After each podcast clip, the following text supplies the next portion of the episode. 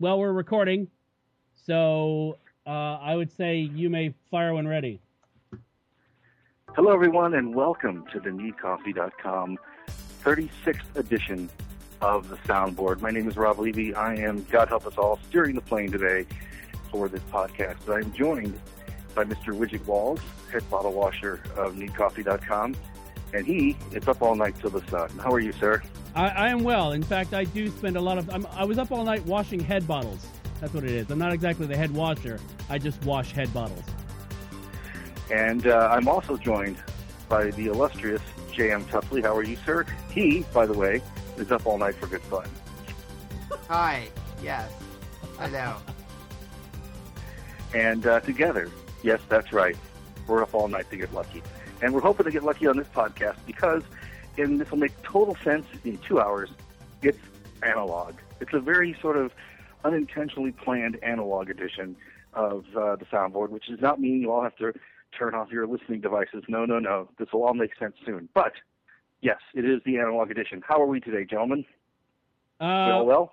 I am good. I'm especially feeling spry for being an analog. So it'll make sense, I swear. Hang on. Yeah, that's true. I've got my 8-track, so I'm good. No, this will all make sense, I promise. So finally, 36 episodes in, it's finally going to all make sense. Is this like that story arc in 100 Bullets where it all starts to come together? Spoilers. Sorry. No, it's okay. Yes, kind of. Oh, good. This won't connect any of the other ones. It'll be a standalone. But to begin, it'll wrap up in a nice sort of thing at the end. So we can broadcast this again at Christmas. Yes. So, anyway, three of us have all been rapidly trying to catch up with all the music that's out right now. It has been, I would venture to say, at least on my end, gentlemen, since April, it has just been a mad dash sprint to keep up with all the records coming out and all the music coming out. So I thought we'd sort of start the podcast by sort of saying, okay, what's come out sort of for the summer that really did it for you? And or that sort of stuck out in your mind. Not the summer music thing that's sort of been flushed out of our system, and we're moving into that crazy fall release system. What did it for you in the early half of the year or the summer, as they say, musically? Duffley, after you. Oh, okay. Thank you, Edge. I'm just being kind. I love being pushed into the wolves. I can start if you want. I'll go. I did enjoy the Janelle Monáe record, Electric Lady, which is her follow-up to Archandroid, which is very nice, and very, very stylistically different from the first record. I think she was aiming to do a bit more of an R&B record. Maybe a bit of more of a soul record as opposed to a high-energy dance record, which I thought was nice.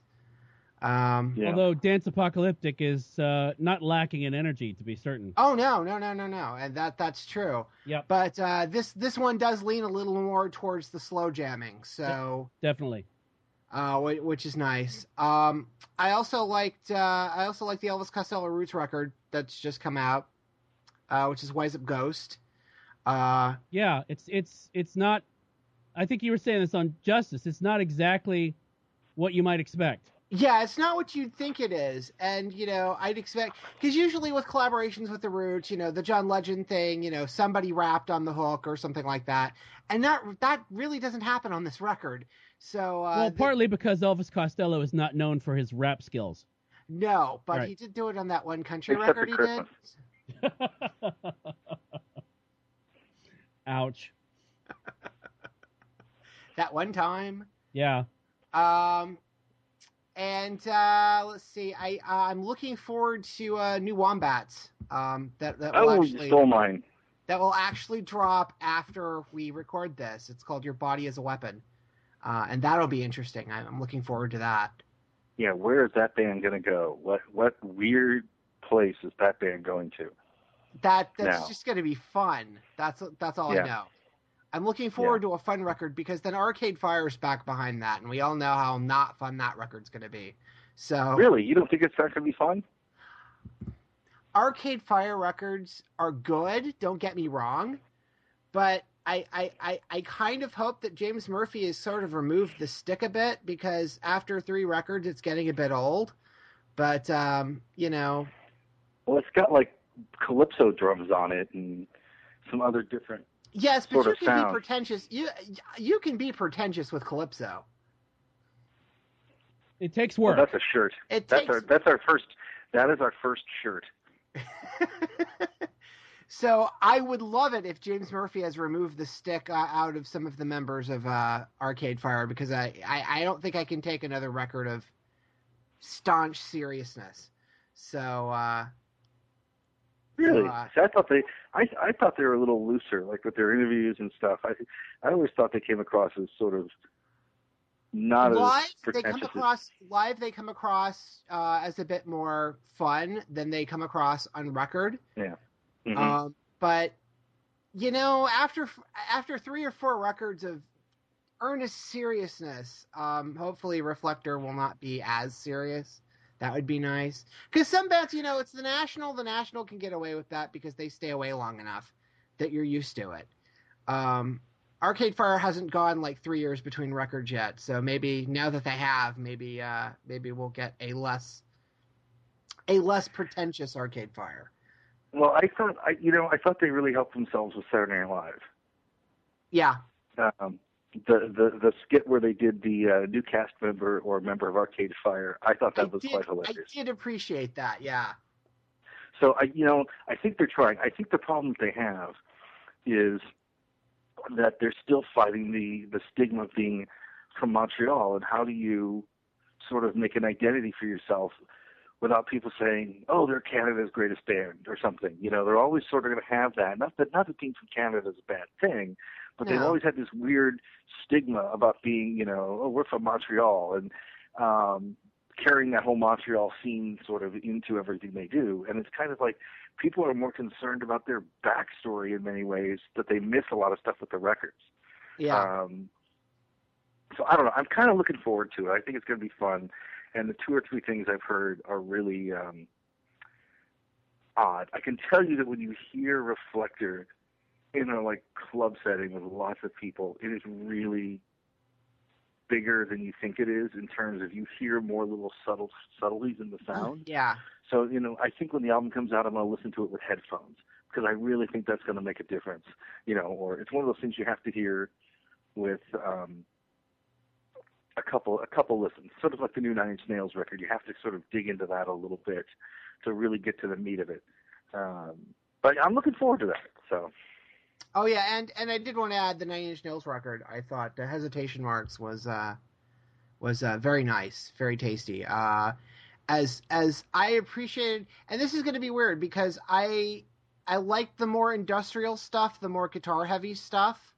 But I also seem to remember that Pretty Hate Machine wasn't that, so I really did appreciate this record. Yeah. So, that was nice. Yes. Mr. Widget, sir.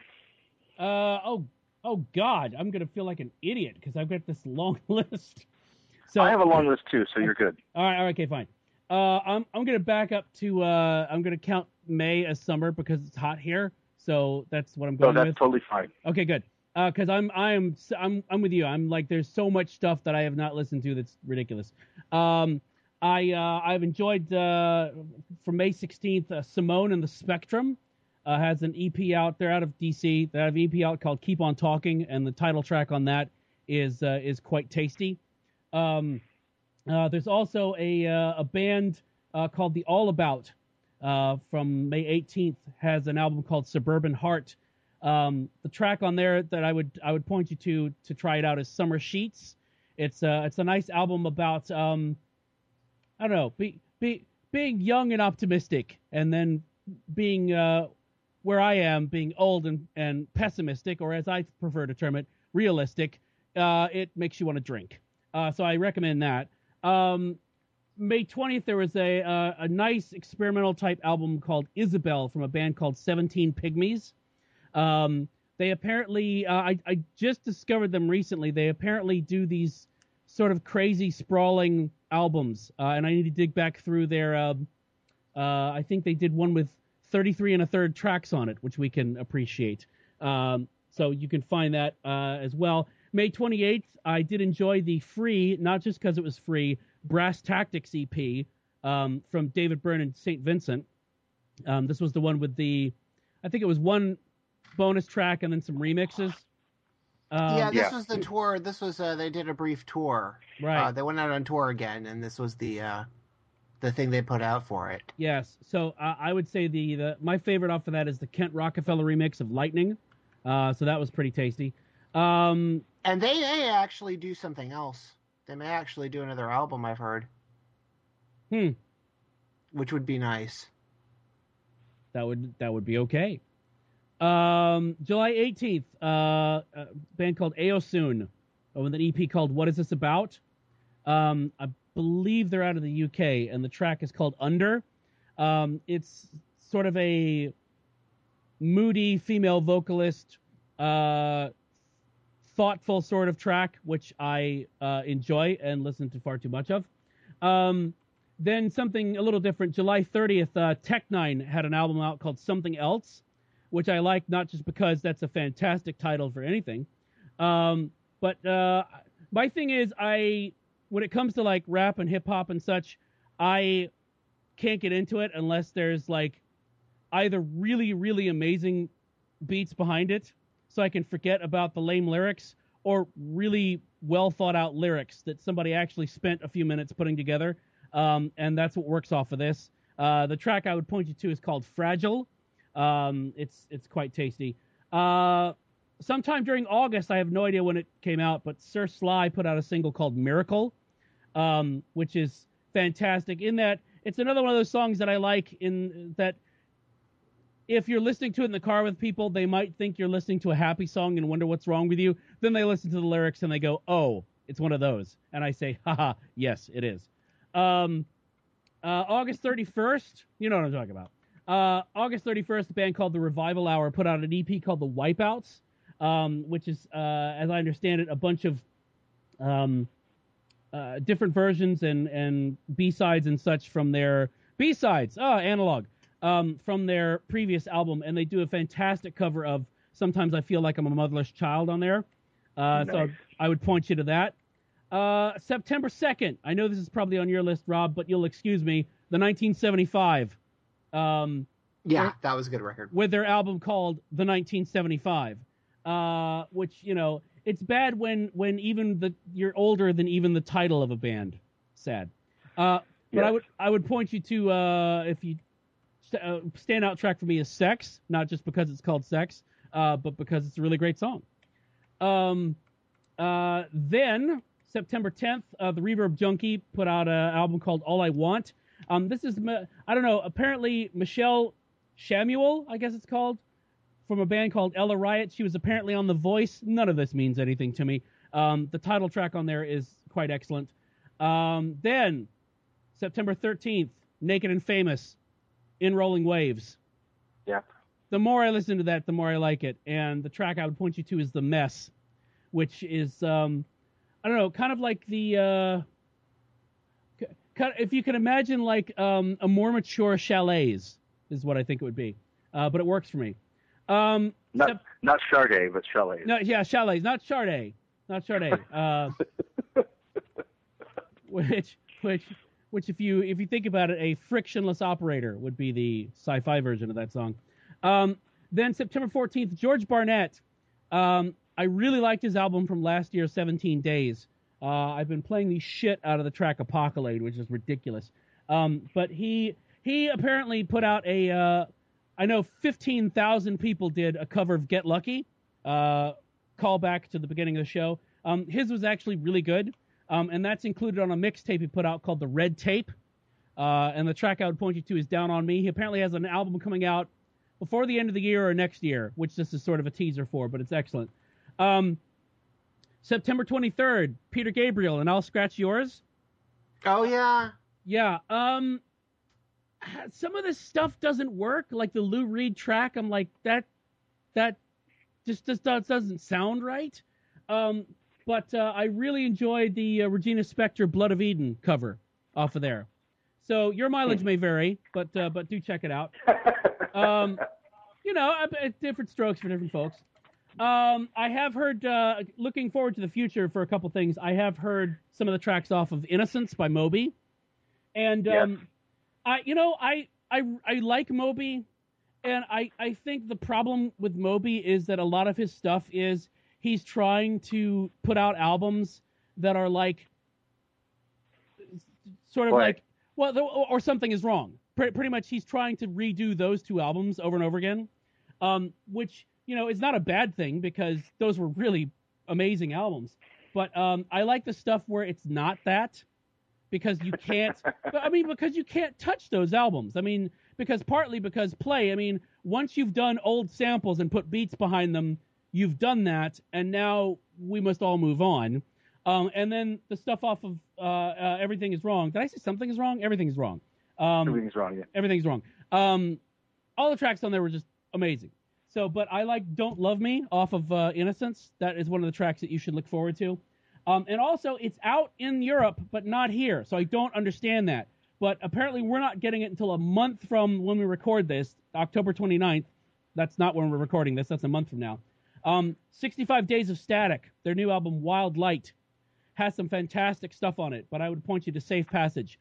And just because it's coming out in Europe doesn't mean you can't find it on YouTube. So that's where I found it. News ads. Yes. And in general, I would say pretty much anything remixed by the Chainsmokers. They're pretty fantastic stuff. Although, Rob, Big Gigantic did a fantastic Macklemore remix, which I posted on Facebook. I heard that. Which is just stupid. It's so good. And I would also like to point out that I am looking forward to the upcoming... extremely pretentious Coldplay Calypso album. What? Why not? Brian Eno's producing that shit. You're going to love the Banana Boat song, Rob. It's going to blow your mind. Oh, no. He turned into some peon of world hunger. Oh, anyway. So that done. Sorry. That's my... huge list. No, I appreciate your meticulism with dates and reference times. And, wow. Well, I have to say, first of all, that I think for me, the two albums that boil down to the summer records are the Empire of the Sun, Ice on the Dune record, and the aforementioned Daft Punk record. I think those were pretty much everywhere. Alive by Empire of the Sun is just sort of like if MGMT made dance records that were real dance records, that's kind of what it would sound like. If MGMT made dance records anymore. If they make records, yeah. Other than, yeah. Anyway, sorry. Let's see. I will start with a couple things that came out sort of later in the month, but I'm really happy with. Normally, these two things don't happen at the same time, so it's an extra nice little bounce to have a great new Franz Ferdinand record and a great new Arctic Monkeys record at the same time. Oh, true, yeah. Both of them sound similar to their older material, but yet different enough to make them interesting. So I'm really excited about that. The Franz album is called Right Thoughts, Right Words, Right Action, and the Arctic Monkeys album is called AM, and there's a whole bunch of people that guest on it and do some interesting things. So I do like that, and I still love that Bleached record. I mean, it's just that's a lot of fun. I discovered this interesting band called Charlie Boyer and the Boyers. They have an album called Clarietta, and it's kind of like a cross between the Stooges, the Strokes, and sort of the New York Dolls, sort of all run through a blender. But it's really good, sort of fun rock. I did like this electronic thing that came out early in the year called Moderate, M-O-D-E-R-A-T. It's a collaboration between Modular and Apparat, so they call them Moderate, and it's it's just called Two, and that's out on Mute Records. I did like that. It was a nice sort of down-tempo electronic record for the summer.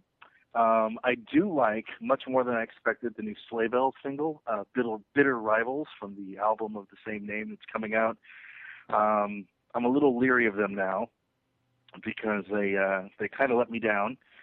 But, you know, to be fair, after that first record, I think almost anybody would probably let me down. So I'm giving them a fighting chance, but I'm really hoping that that turns out to be an amazing record. So I do want to give shouts out to that. The other thing I did like the A is for this band called Alpine, and their album is called A is for Alpine. It's sort of a nice little downbeatish sort of Saint Etienne sounding kind of album. I liked that a lot as well. And it's sort of the interesting thing that no one talks about, the new Cigarus record. It's really, really nice. It's a little different. It's a little more upbeat, but it still has all those weird sort of sounds that everybody loves in their records. And I'm not even going to attempt to pronounce it because it would be an Iceland talk, and I do not speak Iceland talk, so I'm not gonna butcher that.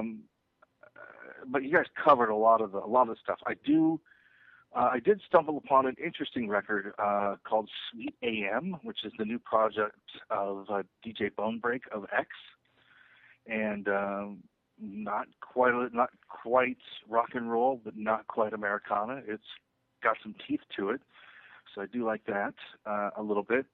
And I will second your 1975, which it's going to be amazing. I've got the album. I haven't listened to it yet. I just haven't gotten to it, which is no excuse, but I'm looking forward to that, or to listening to that. Then there's a couple interesting things. You talked about the Moby record, and I have to say, excuse me, Wayne Coyne from the Flaming Lips is on that record. Oh, that's a good track. Which is probably the best track on the record. And I thought about this, and I'm like, this makes total sense, because Moby's kind of this old punk that dabbles around in weird, quasi down-tempo melancholy dance music, and Wayne Coyne is the sort of old punk that makes sort of melancholy pop music. And you think about it, and then you're like, yeah, this makes total sense. Why did this not happen earlier? But it's a really great single. And I think the album, again, I like his last record. Every time he puts out an album, I like songs on it. He hasn't really, for me, since Play, made an album, or even 18, an album you can listen to all the way through. And I think you're right about him trying to sort of find that magic again. But I think he's trying, I think Moby is more than trying to sell records. I think he's trying to capitalize on everything that he had with Play, because he sort of set the bar with Play in that every song on that album was in, at some point during that year, in a movie, in a Gap commercial, or whenever you went to, a store, you heard something from it. I was in a hotel in Chicago this weekend at 4:30 in the morning, and I heard Trouble So Hard, and I'm like, really? They played all this smooth jazz, and then they played Trouble So Hard and went back into smooth jazz after. It was weird. I mean, that thing is everywhere. So I think you're right. He's trying to get back to that. But churches. Well, let me just throw this in. You were talking about Wayne Coyne. It occurred to me while listening to this that I think what the person he should probably be introduced to is Martina Topley-Bird. Yes. I would love to hear them collaborate on an album together. That would make me very happy. Anyway, I just thought I'd throw that out there into the universe. But I am going to make Widget a little happy in a minute. Amongst the things that I've heard in my mailbox in the last couple of weeks, the new Churches record, The Bones of What You Believe. Yes. It's great. And, they're going to be huge. They have this sort of retro sound. They're going to be in every commercial you hear. And, they got invited to open for Depeche Mode. So, they're going to be huge. It's a great sort of record. It sounds like all the records of when I was a kid, but that's okay. The other thing that I really, really, really like is an album called Heartwild by one of my favorites, Frankie Rose. And I'm really, really, really digging that. I like that a lot. And if you like sort of the first record by the Zombies, you may want to check out a band from Manchester called The Crooks, but it's spelled with a K-E-S instead of just a K-S. And it's called Hold Fast. It's a nice sort of like powered British pop record that's really nice. Very excited about that. Also, I have to say, I'm completely and absolutely in awe of the brand new Mazzy Star record. I did not think I was going to like it. It's called Season of Your Dog. Now, the thing is about the Mazzy Star record, when you listen to it, it's not like all their other albums where you listen to it and the first three songs on the record just come out and they stay with you, and there's an obvious sort of like hit feel to the album. This doesn't really have that. This is sort of like a complete album that retains their like joyful sadness that they do with some really great lyric structures. And the thing that's always great about Mazzy Star is that, you know, damn it, you really like being miserable listening to Mazzy Star records, and they've done that again. No, they did really great miserable. I mean, it's not like a Morrissey record where you want to jump off a cliff at the end of it, but you feel sufficiently sad that you like it. And it's also, at least in my instance, an album you can play with the other people you live with in the same room without getting yelled at or, you know, them running to get your headphones. So, I mean, and that's kind of a big deal. And then the other thing I want to tell you is keep an eye on this album called Someone Move In by Au Revoir Simone, or just called Move In by Au Revoir Simone. It's coming out, I think, in a week or so, and it's going to catch up on people. They have a single from it called Crazy that is just really catchy and kind of fun, and I think that's going to sneak up on some people as well. So that's kind of my fast and loose stuff I've been listening to, new release thing that I like. And I'm very excited now about listening to the Peter Gabriel record now that Widge went into great detail about it on the on his emails about Regina Spektor, and you were pretty right. Mm. And if that Regina Spektor record is a sign of what to expect on a real full-blown Regina Spektor record, I'm very excited. Yes. And this is the interestingly sad part of the podcast that we do every time we convene, it seems like. But it's kind of interesting in this case. We've had two interesting passings since we've last convened. The first one Widge brought to my attention, which I thought was kind of fascinating. An actor named Murray Gershons, who was 91, died. He was in The Hangover and a bunch of other movies. He's sort of a character bit actor who was in, was he in The Sopranos? Yes, I think he was in The Sopranos too. But he sort of had this bit player thing going on forever, and he was in The Hangover and sort of stole what he was in The Hangover. And he died, and Widge sent me his obituary, and I'm kind of going, okay, where is this going? And then, whoa, hey, wait a minute, there it hits you like, you know, a giant exclamation point. What he did, and I had talked to some people in L.A. just to sort of get a feel for this, is he sunk a lot of his acting money and his own personal money into his favorite passion in the whole world, which is collecting records. Right? And he owned a record store for over 50 years in L.A. called Music Man Murray, which sort of started off as going back to when Sinatra and Dean Martin and those guys were making records. If you wanted to get those kind of records right when they came out, or you wanted to hear really great new music, or if you wanted to be a white guy and go into a store in LA and get like the best new black soul that you may not have heard, that is where you went. It was for its time a record store that broke down colors, boundaries, any type of music whatsoever, and just said, you know, our store is going to sell whatever we want, and you're going to come. And it was an LA institution for about 50 years called Music Man Murray. But Murray, he had the leukemia, so he knew he was going. And earlier in the year, he decided he was going to sell his record collection. He offered some of it to various collections and archives and things. All of that stuff got weeded through, and people and family and friends took what they wanted. But at the end of the day, there were still 300,000 records in the collection waiting to be bought. Knew that would get your attention. Yes, and it's great because anytime I get complained that, honey, you brought more music home, or honey, there's more record. I'm like, 300,000. That's the established number. Yeah. Sorry. And then I just get I don't think so. So I said, followed by, wow, you should call this on digital. But anyway, 300,000 records. So he kind of left an interesting mark. In a different way than we talk about on this podcast with people that are significant dying, in that he sort of as I would say proprietor of sound and one who spreads sound around to other people and gets other people in tune to it. And from what I understand, he used to actually go into the store and sell records. Desi Arnaz would buy records from him. He'd come into the store, ask for Murray, and Murray would handpick a stack of records, hand them to Desi Arnaz, and he would leave. So a lot of people would do this. They just say, tell me what's great that I need to know. And this helped get a lot of stuff heard, sort of, you know. He was huge in getting, a lot of the Beach Boy records into the hands of, like, not necessarily record producers or other DJs, but just sort of enough people that would champion them. And he sort of did this interesting thing that he was sort of the first person who wasn't a recording artist to bridge, you know, sort of the Hollywood acting LA executive scene with musicians. So that, you know, instead of like Sinatra, you know, acting and being on TV and making records and films at the same time, and that was how his music would go back and forth from lots of different genres. This guy would just hand it out to, you know, a guy who worked for an ad agency, then another guy who was a filmmaker, and then another actor, and then another fellow musician. And he proliferated music all through Southern California this way. 300,000 records. I'm just saying. Imagine the song from Rent in your head, but just keep saying 300,000 records. That's all I'm saying. I just want to look through them.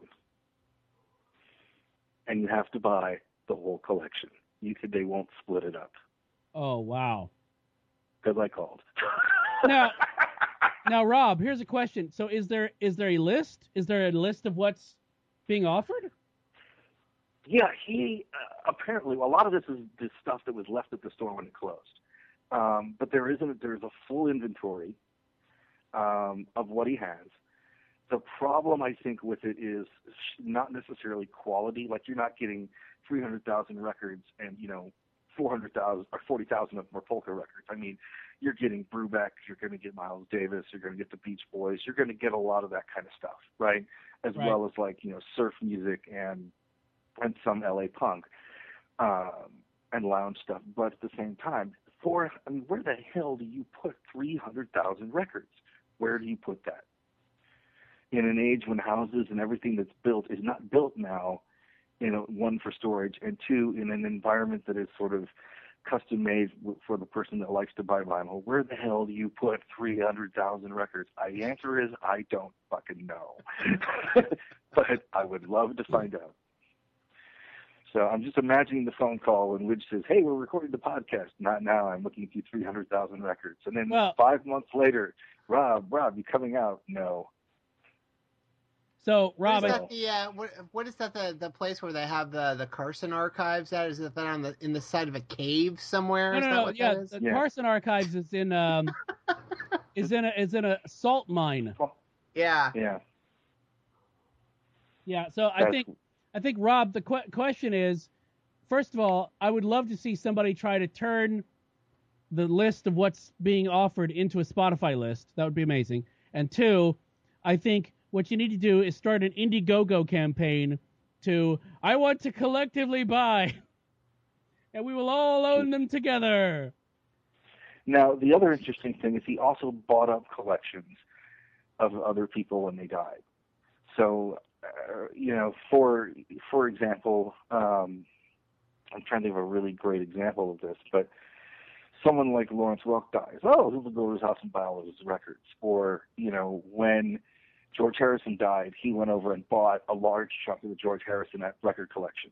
So not only does he have his records, but he has records owned by other famous people, which is pretty incredible when you think about it. I mean, Phil Spector, before he went to prison, sold all of his records to this guy. You know, I mean, so just it's a double whammy that you're owning a record and then you're owning another record that was owned by somebody else famous, you know. Elvis sent him Christmas cards, you know, that's all I'm saying. Awesome. At one point you could go into his record store in, the 1970s and you'd see Liberace, Flip Wilson and Brian Wilson all buying records at the same time as Robert Plant. That's all I'm saying. Nice. You know, I mean, it's pretty amazing. So, that's kind of a huge loss. I didn't know if you guys wanted to comment on that, but I know Widge sent me that and said, this would be interesting for the podcast. And yeah, 300,000 records. So, and when you think about it, that is his legacy. I mean, outside of acting, you know, which, yeah, he's been in some movies and things, but, you know, your legacy is probably one of the foremost record collectors of the country. You know, I'm guessing at some point that Smithsonian looks at it. I don't know. You know. Yeah. You know. How do you take that collection down to Amoeba to sell it? You know. I mean, what do you? How do you have someone come over to the house and look at 300,000 records? How do you move them? You know. I mean, it's a pretty substantial thing to do it. And the way that people who are insane collect comics and have the rooms built that have the right temperatures and everything, or people that store cigars in the humidifier or humidor, think of that as records. So, yeah, it's pretty amazing when you think about it. In our digital age, the fact that someone kept 300,000 records going all the way back, you know, to Golden Age Hollywood and before and past, you know, records that were available pretty much on the West Coast in New York. I mean, that's pretty amazing. So one of the first people, too, from what I understand, to sort of make sure the Beatles records got out. You know, I mean, before they broke, he was handing out Beatles albums to people. You know, I mean, it's kind of fascinating. The whole sort of history of what he did with the records is almost as interesting as the collection itself. So that's kind of a sad loss. Do you guys have anything you want to add to that? I'd just like to point out that I found a number online, so I just out of curiosity tried to work out for you, Rob, how much space you would need to convert for if you converted all that vinyl to MP3s, how much space would you need? And basically, you would need 15,088 160 gig iPod classics. So 15,088 by 160, that is 2.4 million plus gig that you would need. And then another article I read on it said, this is only the collection, not the memorabilia. Oh, Jesus. Yeah, I'm flabbergasted. So the other person we lost was fairly recent, and that was Mr. Ray Dolby, who I did not know this until I was prepping for the podcast. It was an OBE, which I thought was interesting. Ray Dolby, for those who don't know, yes, you've heard the name. When you hear Dolby surround sound or Dolby noise reduction, that's the guy. Because before Ray Dolby, when you recorded something onto a reel-to-reel and eventually a cassette tape, you got a hiss. He came along and took the hiss out, which was huge. So he revolutionized before the iPod, you know, think of the iPod in, like, you know, 1960s terms. He made it possible to make music portable by sort of making ways for reel-to-reels to sound interesting, and then making ways for cassettes to sound interesting, and then master recordings to sound interesting, and then apply that to film. Oh yeah, and he invented the video recording. He invented that. So, again, you know, one of these people that's been honored, he's getting a star on the Walk of Fame posthumously in 2014, which is sad. But he had basically a studio in London that did nothing but sort of work on pushing the boundaries of sound recording. That's all they did. They were sort of like the NASA of sound, which is pretty great. And the noise reduction system, though, we all know it and feel it today, because is why when you record something from point A to point B, it sounds pretty similar. I mean, but again, he was doing this in our equivalent, you know, of rocks and sandpaper, because, again, the methodology that he used to do this then is so out of date now. But people still now are going back and recording things on reel-to-reels, and he's sort of one of the people that pioneered multi-track recording, for example, as well. So huge. And then one day, you know, he went to go see a movie and said, I don't like the way this sounds. Let's fix that. And thus Dolby surround sound was born, you know. But everyone from, you know, musicians to George Lucas to award shows to television, you know, people that do live television owe this man a debt of gratitude, because he revolutionized how we hear sound. Recorded music, recorded sounds, everything. And he was so fascinated by sounds. You know, we might just go around and collect comics or records or whatever. He collected sounds. And would then find ways to replicate them in the clearest possible way possible, and he would spend hours tinkering with it, you know. So that's kind of a big loss, and it's also kind of sad that we lost Ray Dolby, and just thought I'd throw that out there for you guys. Well, I remember on my dad's stereo growing up, I mean, you could actually experience life with and without him by pressing that Dolby button. I mean, you could turn it on or off, right? Yeah. Yeah. So, yeah, I mean, people don't, you know, it really is the equivalent of, if you've ever done any podcasting or recording or trying to clean up, you know, noise gates, noise reduction. If you basically, there's a bit, I know, in SoundForge where you can say, flip it and show me all the crap you're taking out, you know? And that's sort of what it's like. It is... It's sort of hard to impress upon people something that's not there. You know what I mean? Yeah, I saw that in audition when I was doing the Dragon Con stuff that you've got. Yeah. Which by the way, really well done. Oh, thank you. Yeah, I was like, wow, this is. I don't have to touch this. I love this.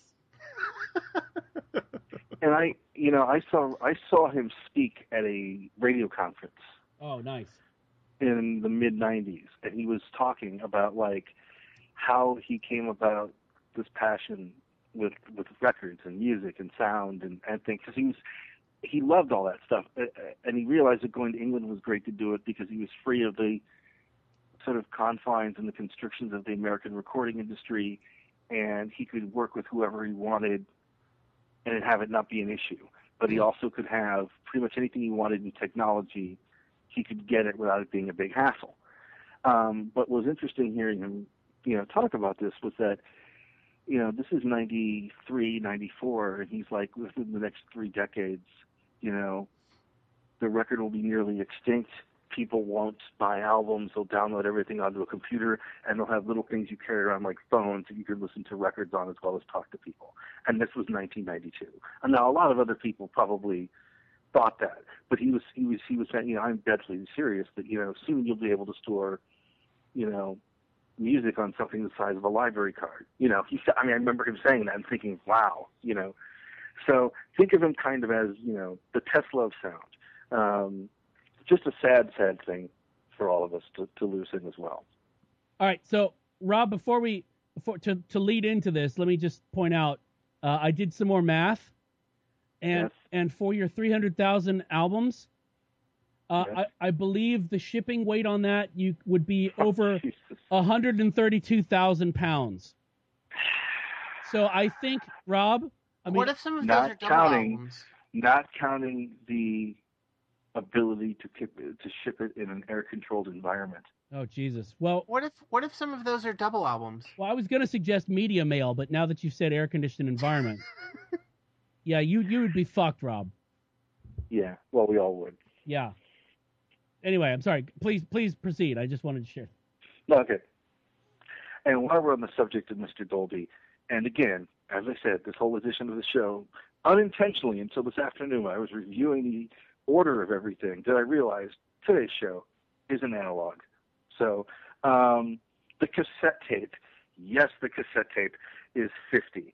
Now, you're probably saying to yourself, really, do we care that the cassette tape is 50? And I say this, we are probably 3 people at the end of the generation that remembers the idea of getting a cassette, you know, and if you wanted to play something in your car or in your Walkman or going anywhere, the, you know, iPod or iPhone equivalent for 35 years, 40 years was the cassette. The 8-track was around, but face it, it really didn't work that well. And even worse than that were the turntables that you could have in a car. There have been some of those. I've seen one of those. I know. I've seen one recently. It was awesome. Anyway,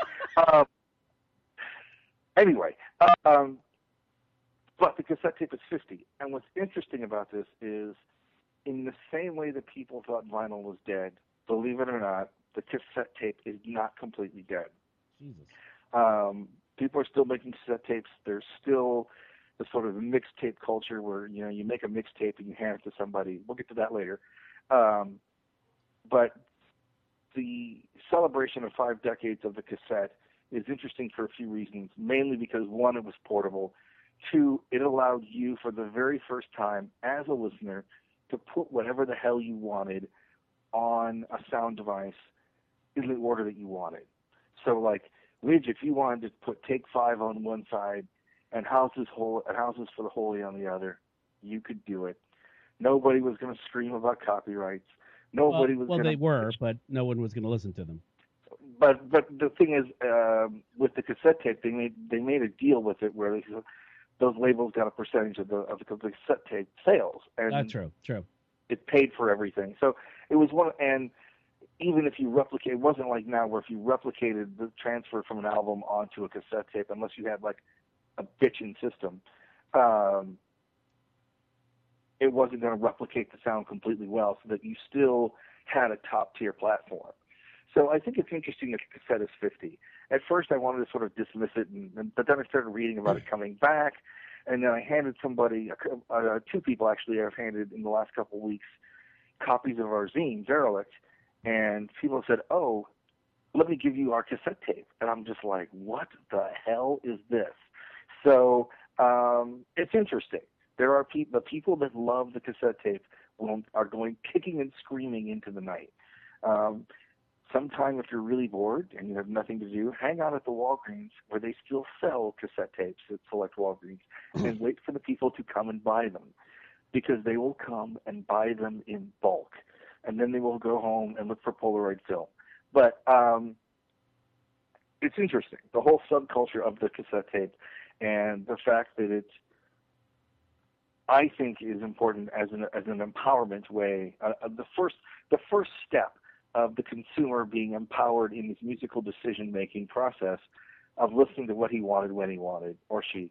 I think that is the importance of the cassette tape. And I just thought I'd throw that out to the board to see what you guys thought, as probably the last generation of people that could remember when you carried a cassette tape or cassette case around with you with cassettes.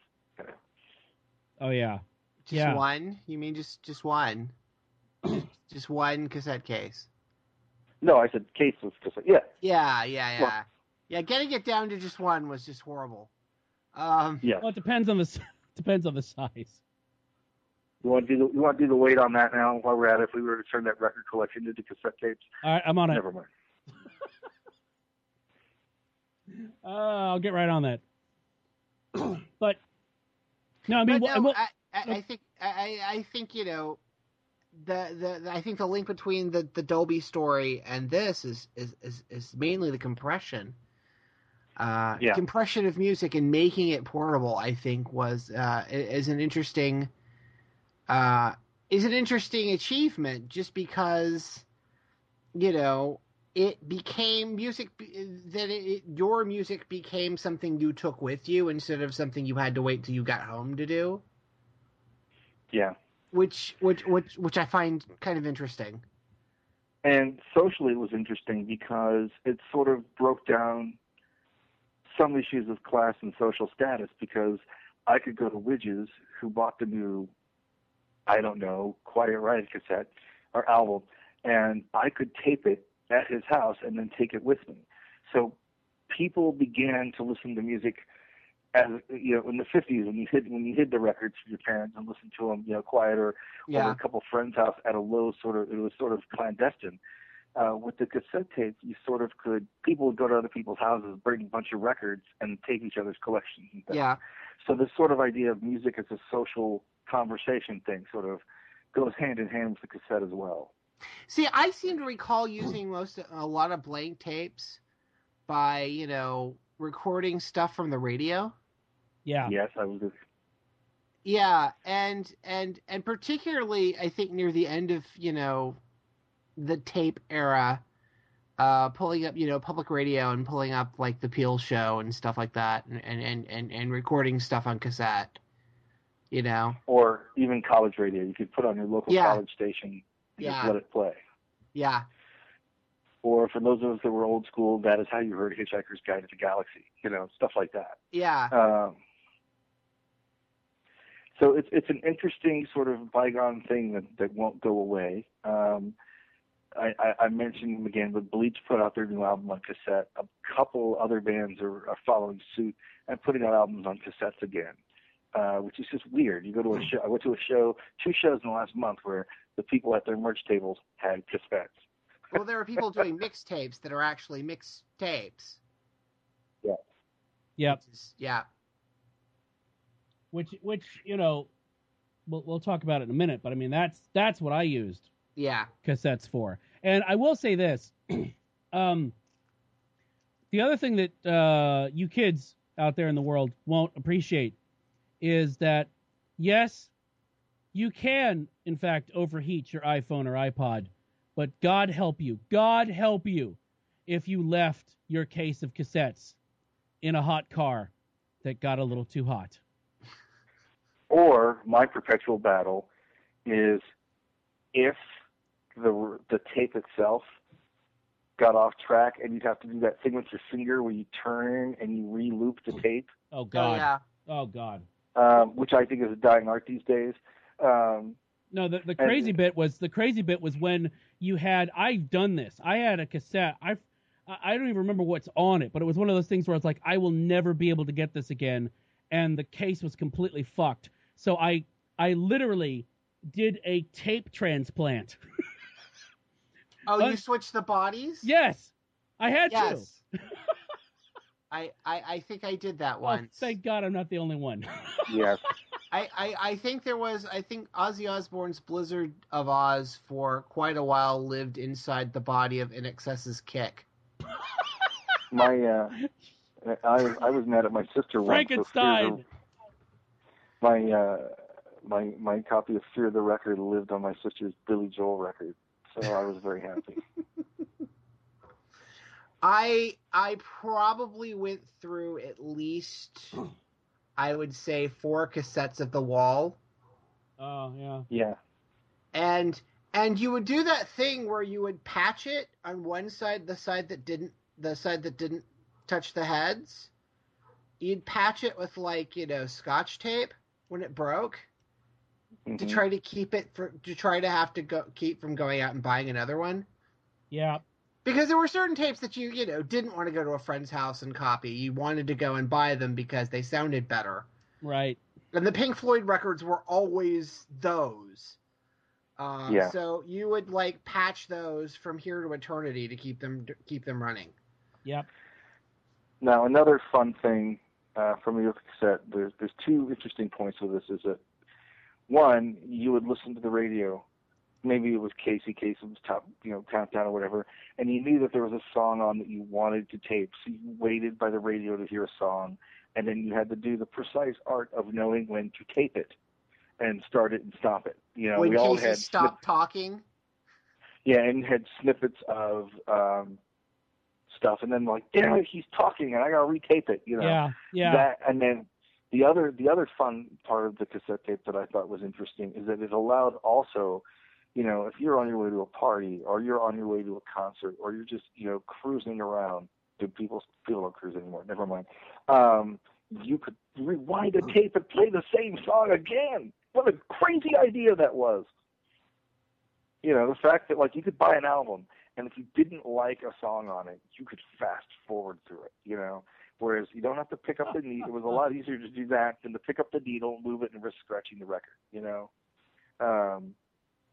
Or you could kind of do that half fast forward thing where it's still you can still hear it. Yeah. If you really wanted to screw with somebody, oh yeah, it's the Chipmunks. Listen to this. It's the Chipmunks doing Quiet Riot. It's fantastic. Yeah, you know, and you know. So much of the underground music of hip-hop and electronica and a lot of dance and electronic EDM music owes its origins to being on a cassette tape because people would make loops and they put them on the cassette tape. People would make their own sort of home recordings, put them on a cassette tape. If a band could not make a 7-inch single and press it to take to a record label, they would make a cassette. And they could hand the cassette to almost anybody. And you could duplicate it really quick. So if Widget went to a party and found out there was a guy there from a record label and he wanted his band to get heard, he'd just go home and make a copy of his cassette, run out real quick and hand it off, you know. And so you couldn't do some of that with vinyl or with an 8-track or with reel-to-reels. So it's kind of fascinating that this whole invention sort of revolutionized how we listen to, archive, and appreciate music. I just think it's kind of fascinating. And I know we've talked an awful lot about cassettes, and we've talked about, you know, the days gone by and all that, and I apologize for that. It was not the intention of this podcast, I assure you. However, we do need to bring it up because it was one of those big events probably of our adolescence and music of the last couple of decades. In Utero, the third studio album from Nirvana, turned 20 years old earlier in September. And I don't know about you guys, but I read that. I'm like, really? That album is 20? And it's kind of fascinating that record sort of more so than Nevermind has been sort of viewed now as their masterpiece, whereas when it came out, it was like their label wanted to junk it, and it was a battle for them to get it made and released. And in case you did not know this, you guys do because you're smart, but In Utero was interesting as well because it pushed a lot of censorship buttons. Walmart would not sell it. They made special versions of the album to sell at Walmart because they didn't want a track called Rape Me to be sold in their store. Now, what was it? They renamed it something. What did they rename it? I can't remember now. They actually didn't put the title of the album on it. It was just the Walmart version was basically Nirvana. Because really? They didn't sell the first album in either, so. Huh. Well, I mean. Ah, there you go. Waif Me. It was called Waif Me. I think what it was, and I think they tried to get the cover altered. And that wouldn't work. So basically, they still had those sleeves, the cardboard CD sleeves. Right. So basically, you could see that it was by Nirvana, and they basically advertised it as the new Nirvana, but they didn't say what it was. Yeah. So you could go and get it, but then you had to take all the extra packaging off from Walmart, and then it was the record with "Rape Me." Which, for God's sakes, don't buy your records from Walmart. What are you people doing? Anyway, the interesting thing about it, too, is Steve Albini lobbied the band sort of to produce it. They went into a studio and they recorded it. And the band, for the most part, was happy. I mean, there were some tweaks they wanted done and stuff. The label was absolutely friggin' mortified. They didn't hear a hit. And, in case you forgot, that's the album with all apologies on it. It's got Rape Me. It's got Heart-Shaped Box. Penny Royalty. Yeah. Penny Royalty. I mean, it has some of the best written Nirvana songs. And I don't know about you guys, but the first time I heard that album, particularly when I heard All Apologies and some other things, I'm like, this guy is not right in the head. Something's going on. I mean, I kind of had a feeling something was going to happen with this band, but I didn't know what it was. And when you listen to In Utero now, you're like, okay, when you look at it in the context of, me who's nearly 45 listening to it now, you're like, okay, this is where the game change that started with Nirvana sort of reached its apex. And after this point in time, for the most part, a lot of music was sorely disappointing. And it was interesting because, one, it's a record that pushed a lot of boundaries. It wasn't necessarily a pleasant record to listen to in terms of you didn't leave at the end of the day feeling great, but you knew it was a good album. And just the band fighting with the label, I mean, they fought tooth and nail for that. They took I think, All Apologies, Penny Royalty, and Heart-Shaped Box away from them. And made Scott Litt reproduce them into shinier, sort of better versions of it. And the band was furious. I mean, it's one of those instances where you see a band and their label at direct odds. The label didn't want to promote it, and Nirvana's like, well, if you're not going to promote the record, we're not going to go out and play for it. And they paid for their own studio time to make the record so they owned the masters because they knew Geffen was going to have a problem with it. which is also interesting. A band, you know, oh, it's $150,000 to go into the studio and own our tapes? Sure, we've got that kind of money, you know. And it's, on hindsight, when you listen to Dave Grohl talk now, he talks about the experience of making this record as the one that sort of made him aware that as a musician you also had to be a business guy.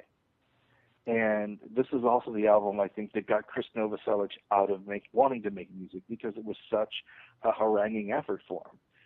So, you know, I know there's a special edition of the album coming out. It's got like a DVD. It's got the Albini mixes and the original demos and all that stuff on it. But are you guys kind of as surprised as I am about sort of the staying power of this record and how it's sort of now being talked about so much 20 years on? I don't know. I mean, I think I mean, I can listen to this a lot easier than I can like Nevermind. Yeah. And I think stuff like, because I remember when Heart Shaped Box came out, and I was just like, oh wow, because it was just such a I don't know, it was just so. It was, you know what, it was like going from Nevermind to In Utero, which I don't, you know, I understand there's some like incesticide and other stuff in there, but I don't know that even does that even count? I don't even know. That's a B-sides collection. It's a B-sides BBC collection sort of thing. Gotcha. But I mean, so to basically go from Nevermind to that, and All Apologies, that's pretty impressive. And I mean, so this is like the last bit of the evolution that could have been more Nirvana. You know what I mean? And I if anything, to me, I mean, I find it great to listen to, but I also find it really fucking sad, because I would have loved to have heard. I mean, you think of this, if this is In Utero, what's the next album, right? Yeah. Well, I think that was the question when I heard it, which was like, how are they going to do a record after this? Oh, I mean, it's. I think that it could have been done. It's just you can't conceive of it. You just go, okay, I know you're going to do something. What the fuck is it going to be? And I can't wait to hear it. So I mean, it is sort of the album that killed Seattle music dead, basically. Yeah, and not to dwell on it, but it did. I mean, outside of maybe Alice in Chains, it basically obliterated every other band, like, in its wake of this record. Yeah, unless you had risen above a certain level, like, say, Soundgarden, you were... Yeah, Soundgarden and, like, well, even Soundgarden dropped. Soundgarden left a couple of years after this, honestly. Oh my God, was that long ago? Jesus. Yeah. A couple of years after the record, Soundgarden called it a day. It did just sort of flatten an entire subgenre, I think, which not many records can say they did that. That's true. No, it's interesting. I was just gonna say, Tuffley, I see what you mean, because after that, Super Unknown was the next year. Yeah, which was sort of their big boom type of record. Yeah, and then Down on the Upside was more of I suppose we should put out an album. I mean, even Super Unknown is like a complete change in sound from what they had been doing. Oh yeah, yeah, and that, I mean, that's part of why I dig it so much. It's that next level. It's a band that has gone to the next level, rather than a band that is trying to stay at the same level, or worse, a band that just goes off the rails. Yeah, but anyway, it's completely misunderstood, because they're that far ahead. And yeah. And the stated intention, going back to Nirvana, the stated intention of this record was to basically lose everybody. Yeah. Which is weird, because because Kurt, the one thing Kurt mentioned in interviews for this record was, this is the record where we're going to lose everyone, and that's what we wanted. Which makes me wonder about myself, because, like I said, I was totally on board. I was like, "This is great." Well, this was about the point where I think Pearl Jam had had their thing with MTV, and they had basically decided to stop doing videos. And Kurt kind of wanted to stop doing videos, but they couldn't. Right. So I think everybody had had their, okay, we're famous thing, and then nobody liked being famous. So the following records were, We Hate Being Famous. So this was the Nirvana We Hate Being Famous record. Yeah, I think it's also but to a certain extent, it's also a very emotionally, upon hindsight, potent record. I mean, you have to go back to Lennon, really, before you hear an album where an artist is just completely pouring every bit of themselves into their songwriting and their albums. I mean, when he's screaming on that record, it's like none of us knew that, this guy's in a lot of pain, you know. We knew something, you know, we knew he wasn't happy. We knew it was weird. But we had no idea, you know, at least I didn't. And it's fascinating too, because it's the first time a band sort of like went on MTV, like when this record came out, and slagged their record labels. Like, well, you know, I'm glad this record's selling 500,000 because our label didn't have the balls to put it out. You know, it's kind of like not only were they trying to lose their audience, they were trying to lose and shake the mechanism that made them famous. Yeah, they were basically destroying the system on their way out the building. They're like, you know, it was an interesting episode of escapade and deconstruction. You know, they're like, look, they were very clear about, look, the people that like who we are and what we do that get us aren't going anywhere. But all the kids that go to the store and buy our shirts and think we're cool, they're gone, and we can live without them. You know, I think they sort of wanted to purify their audience base, which I know sounds weird. The other thing Kurt kept saying, I think, on interviews for this record is that he was a huge Pixies fan. And he loved the fact that the Pixies continuously did a record that basically pissed everyone off. Yeah. That they continually came out with a record that wasn't like the last record and was so much not like the last record that it basically started over again with the audience. Well, and Rob, I think your Lennon comparison is really good, because I mean you compare that with, say, Lennon's Mother or God, or and you just go, I mean, that's a damn fine comparison. Or like any of the Plastic Ono Band records, where it's sort of like, we're going to do the furthest thing away from the Beatles as possible, so that the people who were listening to the Beatles can sort of go, this is not what we wanted, and maybe I don't want that. You know, it's kind of like they felt responsible for starting this thing called grunge, sort of inadvertently. And that they damn sure were going to make sure they killed it. You know, I mean, that's kind of what happens, you know. And it's fascinating. And one of the things I'm really looking forward to hearing is there's a bunch of the early demos and sessions on this remaster of it. And we're going to hear, like, the version of Pennyroyal Tea that's on that is completely different than the finished album, you know. Yeah. And it's not until you get to Unplugged in New York that you sort of get an idea of what they were thinking with those songs.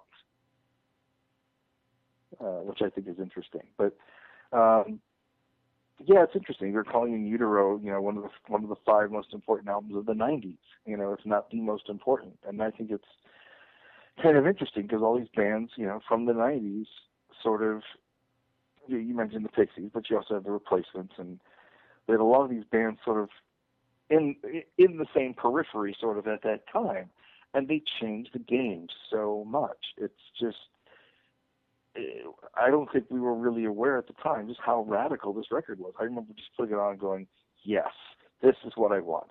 Yes, please. You know? And I was just hated this record. Really? Yes. I had friends in high school. This was senior year in high school, and we had all bought this record. And within like 2 weeks, it was basically, I was the only person still listening to it. Huh. Because nice. Like everybody else hated this record, and you have to understand that Sounds Like Teen Spirit was such an off the wall phenomenon that had to probably emotionally damage that band you know, just the whirlwind of hell about it. You know, Kurt Cobain would say in interviews, what was the best thing about the success of Smells Like Teen Spirit or Nevermind? He'd say, well, you know, I've got a house I can live in, and I've got money to take care of, you know, things I need. But then he would point out that his own personal highlight of it was that, you know, Weird Al Yankovic did a cover of it, you know, which he thought sort of put an exclamation point on the satire and the irony of it, you know. And it's interesting when you hear Weird Al talk about when he, you know, he called Kurt Cobain on the phone saying, I want to do a parody of Smells Like Teen Spirit, and Kurt Cobain told him, so do I. You know, and, you know, Weird Al has said, you know, when he calls artists and, you know, are there other people about doing ones, there's, you know, there's always sort of a weeding out process. But, you know, this one for a while was the one that scared him because he just had no idea what to expect. You know, he thought that it was going to be violence or people yelling at him, or he wasn't sure. But he said, you know, him and Kurt Cobain just had great conversations. I wish I could have heard those. You know, those are the tapes you want to hear. Seriously. He just had these really great conversations about what was the thing Al said? Just like, okay, because he basically told Kurt, I'm going to make fun of the fact that no one can understand what you're saying. Oh yeah, what was he said? He said something like, yeah, well, neither can I, or something like that. And Kurt said something like, okay. Yeah. You know, and you got to wonder, was he smacked out on that time, you know? But I also think there's sort of a tragic underscore of In Utero, too, in that it's, I think that at this point, Cobain was so fighting the system that, you know, this is where the drugs and the depression and everything sort of began to really weigh, because had he been able to make the record he wanted, release the record he wanted, and be free from, you know, be popular but not be, you know, overwhelmed, which is, I think, what they wanted. I mean, every band wants to sell records, right, and do well. But I think he wanted to basically play their concerts in front of people that appreciated all of their records. And I think he wanted sort of to be famous but not too famous. And I think they wanted to be successful but not too successful. And I think that's sort of where this album is. It's kind of the cutoff from, we're going to control our level of popularity and our level of sanity. Because by that point, they already made enough money to do what they need to do. And none of them came from money to a certain extent to where they needed anything. So it's kind of interesting. And the other side effect of In Utero is it sort of birthed the whole Rise of Hole sort of on the side for that brief little burst when that record came out, because that was roughly right around this time when Courtney Love's records were really starting to sort of mirror Kurt's, and it's kind of weird. Well, and I, you know, you talk about that wanted to play to people who like their records. It's like I remember on Unplugged where he was introducing something off of Bleach and was like, yeah, "This is from our first record. Most of you don't own it." Yeah. Yeah, it was about a girl, actually. Oh, yeah, thank you. I couldn't remember the track, but I was it was about a girl, and the interesting thing is, after Unplugged, and I know we're going off In Utero for a minute, but the interesting thing is, after Unplugged, I seem to recall that a lot of radio stations started playing not the Unplugged version of About a Girl, although some people did. But they went back and got the album version of it and called it a new single. Wow. Yep, I remember that. Because they didn't like anything on the new record. Wow. You know, yeah. It's kind of fascinating. So yes, In Utero is 20. If you have not heard it, listen to it. If you've heard it, I urge you to listen to it with fresh ears. I dig it out every couple months, and yeah, it's one of those things you should own, not necessarily play every day unless you're insane, but definitely something I think that should be marked on its anniversary. And keeping this party started, Linda Ronstadt, formerly known as Mrs. George Lucas for some of you, recently released her memoir, Simple Things, about her life and her records and her recording career, and disclosed during the whole process of that book that she has Parkinson's disease, and is no longer able to sing, which is just a horrible thing you wish on no one. But the fact that it's Linda Ronstadt, who sort of just covered such a gamut of musical styles, makes it also equally sad. And now she's sort of upped the ante as well by saying, you know, in a couple different interviews, they said, you know, do you regret not being in the Rock and Roll Hall of Fame? Because she's been close. She's been so close for, you know, almost 20 years. And she just said, you know, I don't care about the Rock and Roll Hall of Fame. So my question is, one, does she? And two, just, you know, for those, our audience probably does not own a ton of Linda Ronstadt records, or they probably heard a ton of them, but just sort of weigh in, if you guys want, on just how sad this is. It's just, you know, whenever you hear something like this, it just breaks your, it just breaks your spirit to a certain extent. Well, I would say that when you're, it's pretty easy not to care about the Rock and Roll Hall of Fame when you have other stuff on your mind, like, say, Parkinson's. Yes. So I almost think that when she goes, yeah, I don't care, it's like, I don't, at this point, she probably doesn't. She really doesn't care. Yeah. Yeah. But her book's doing well. And I think her interpretation of, besides I don't care, it's sort of like, I only did like 3 rock records, so I'm not really sure why the Hall of Fame wants me anyway. Yeah, but her stuff with the songbook stuff is amazing, where she covers sort of like the songs, the great American song, you know. Well, no, and I think part of what she's saying is, I did so many different types of records that I only did really maybe 3 or 4 actual rock records before I did other stuff. Yeah. So. Yeah, well, I think her biggest problem is that Don Henley is championing her to get into the Rock and Roll Hall of Fame, and if you just tell him to shut up, that she might get in. Sorry, I just hate the Eagles that much. But wow. No, I just think, you know, looking back to when Johnny Cash said that he had Parkinson's, just how you heard that, and it was just like so overwhelmingly sad. And now Linda Ronstadt, whose career is comparable in many ways to Johnny Cash's, you know, you just hate to see someone who has still probably a very good creative spirit not able to express themselves through the one thing that they love doing. It's just really sad. I would agree. What is it? 11 Grammys? 11 Grammys. Yep. Yeah. Which I did not know. I'm like, I didn't realize. I really didn't. And she's like, I have no idea where any of them are. Oh, really? Yeah. Oh, wow. That's awesome. She's like, I'm just not an awards person. I don't know where any of them are. I think there was a quote in the thing that we had sent for the research. That there was a quote where she said, I think when I won my first one, I put it in the back of in the backseat of a rental car that drove me from the show, and I don't think I took it out when I got out of the car, and I'm not sure where it went. Wow. And there you have it. Wow.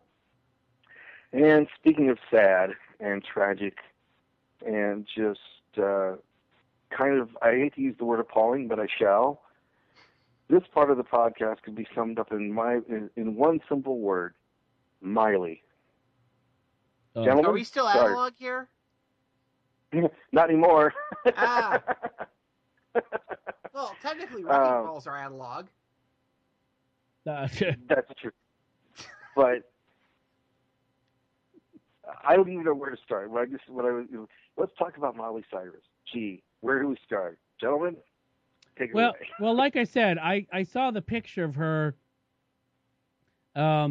Basically riding the wrecking ball, wearing work boots, and with her "Why did I let Grace Jones cut my hair" haircut.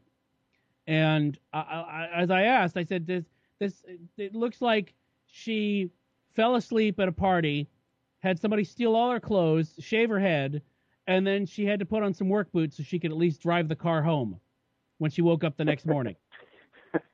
I don't understand. First of all, I watched the bit from the VMAs, and it's okay. All right. I'll just say this. I own a penis. All right. I own one.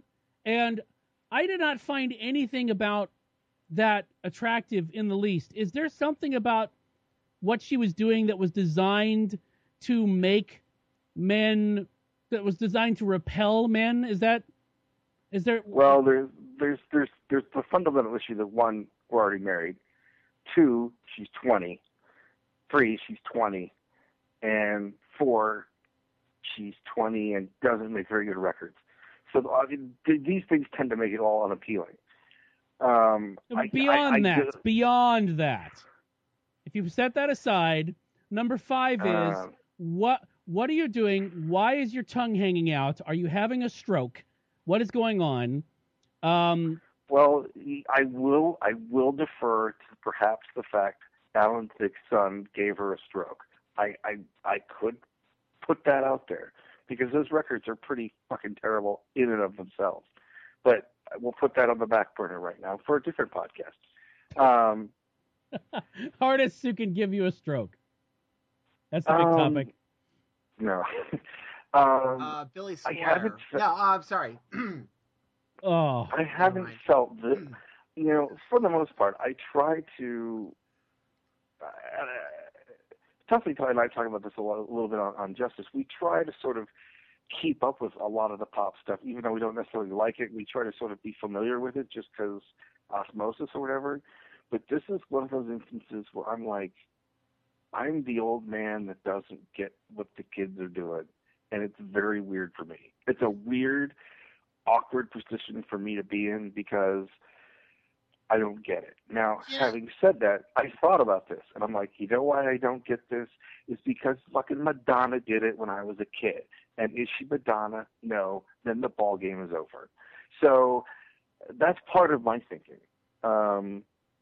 You know, and I have this image in my head of like Madonna and Cyndi Lauper watching her on TV somewhere just going, oh, honey, really? You know, and which I could live with the haircut, you know, because I lived in 1987. So, you know, that doesn't kill me. But it's just the fact that she's so thin. I mean, you know what this reminded me of, honestly? Because we've seen this before. Okay. Besides Madonna. Samantha Fox. Remember Samantha Fox? Yeah, I tried not to. Thank you. But at least back in the day, she looked attractive. Oh, yes. And I don't remember her doing any sort of dance move that made me go, what the fuck is that? No, and I'll tell you why this reminded me specifically of Samantha Fox. Oh, please do. Because Samantha Fox was trying to build a career that did not involve, you know, her previous career, which is exactly what Miley's trying to do. Miley is trying to forge a new career to basically erase the previous one. In her case, being, you know, basically a puppet for the Disney Channel. And in Samantha Fox's case, not being a puppet for the Disney Channel in the opposite direction. But that's what made me think about it. And both similarly have kind of that same sort of, they're not really songs aesthetic, more of not songs. The fact that they're horrible, horrible dance records. Not even in terms of quality, because, you know, you can always argue Madonna as, you know, quality, and you can hold up finger quotes about that. But, you know, at least what she did was provocative. You know, at least, you know, there was at least an artsy explanation. She had an artsy explanation for all of it that you could kind of nod off and go, okay. But didn't all right. Huh? But didn't sound... It didn't sound like white trash when she talked about it. Exactly, yeah. She had sort of an artsy sort of explanation for it that you could kind of nod your head and go, okay. She could at least quote an artist and okay, this is what we were doing based on a French painting from blank, and then move on. Miley is riding a wrecking ball topless, with work boots on. I don't really know what that is supposed to be, other than. Is it a reference to some porn version of Wreck-It Ralph that I don't know about? Something about that. You know, I don't know.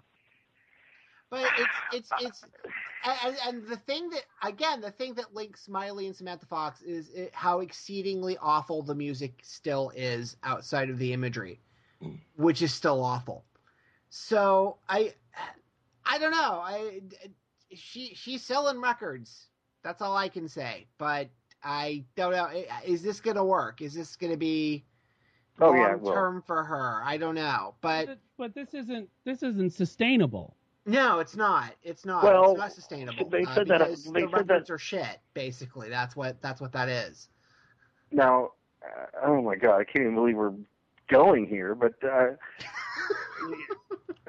fuck, it sort of follows the Britney Spears pattern, you know. I mean, and people dismissed her after her first two albums, and you know she came back. I think that on the other side of the coin, Britney saves it by good production, though. She does have some really good producers behind her, and Miley doesn't even have that. Yet. She's only 20. Yeah. So within 4 years, she's going to have it down, you know? Yeah. But I think that the first thing I saw, Widge, when I saw this, other than just feeling, you know, for one of the few times in my life, just mortified, dirty, and also sort of like, okay, I wish I never saw that. The other thing that I thought was, wow, you know, to paraphrase a movie, what's your damage, Heather? I mean, how fucked up is this kid? I mean, let's peel away the layers here. Like, first, you're the daughter of fucking Billy Ray Cyrus. Okay, that's got to be just bizarre. Right, I'm sorry. It's just got to be. Then there's the whole Hannah Montana thing and the cult of that, and you're always doing their media scrutiny to behave and act a certain way and be propped up and molded and sculpted and sort of pushed around, sort of probably emotionally and mentally. And then there's, you know, your own self developing as a woman and as an artist who has things you want to say, right? You throw that through, all of that through a blender, and something fucked up's going to come out. I mean, it would almost have to, you know? And half of me is like, good for you. You're getting rid of this Molly Cyrus bullshit. You're saying, fuck you to the system, and you're doing all the punk rock things that somebody should do that was like sort of created by the man, right? But then I think about the Monkees and how they sort of did the same thing. They had talent. They said, fuck you to the system. We're going to do it our own way. And the results weren't tragic and horrific. Well, they had Cotton, and Jack Nicholson. That sort of helps. Well, yeah. I mean, she's got some friends, though. I mean, she's got some pretty big friends behind her. I mean, she's on a couple of hip-hop records, you know. But I think, you know, with Britney, you know, she also went from, you know, from the time that she sort of like the teen pop star to where Britney is now, there was sort of a middle phase of development, right? Yeah. It wasn't necessarily her best careers, but there was a middle phase. It's almost like Molly Cyrus completely went out of that phase. It's like when you have a daughter and she goes from being 17 to 25 without having the life experiences in between that.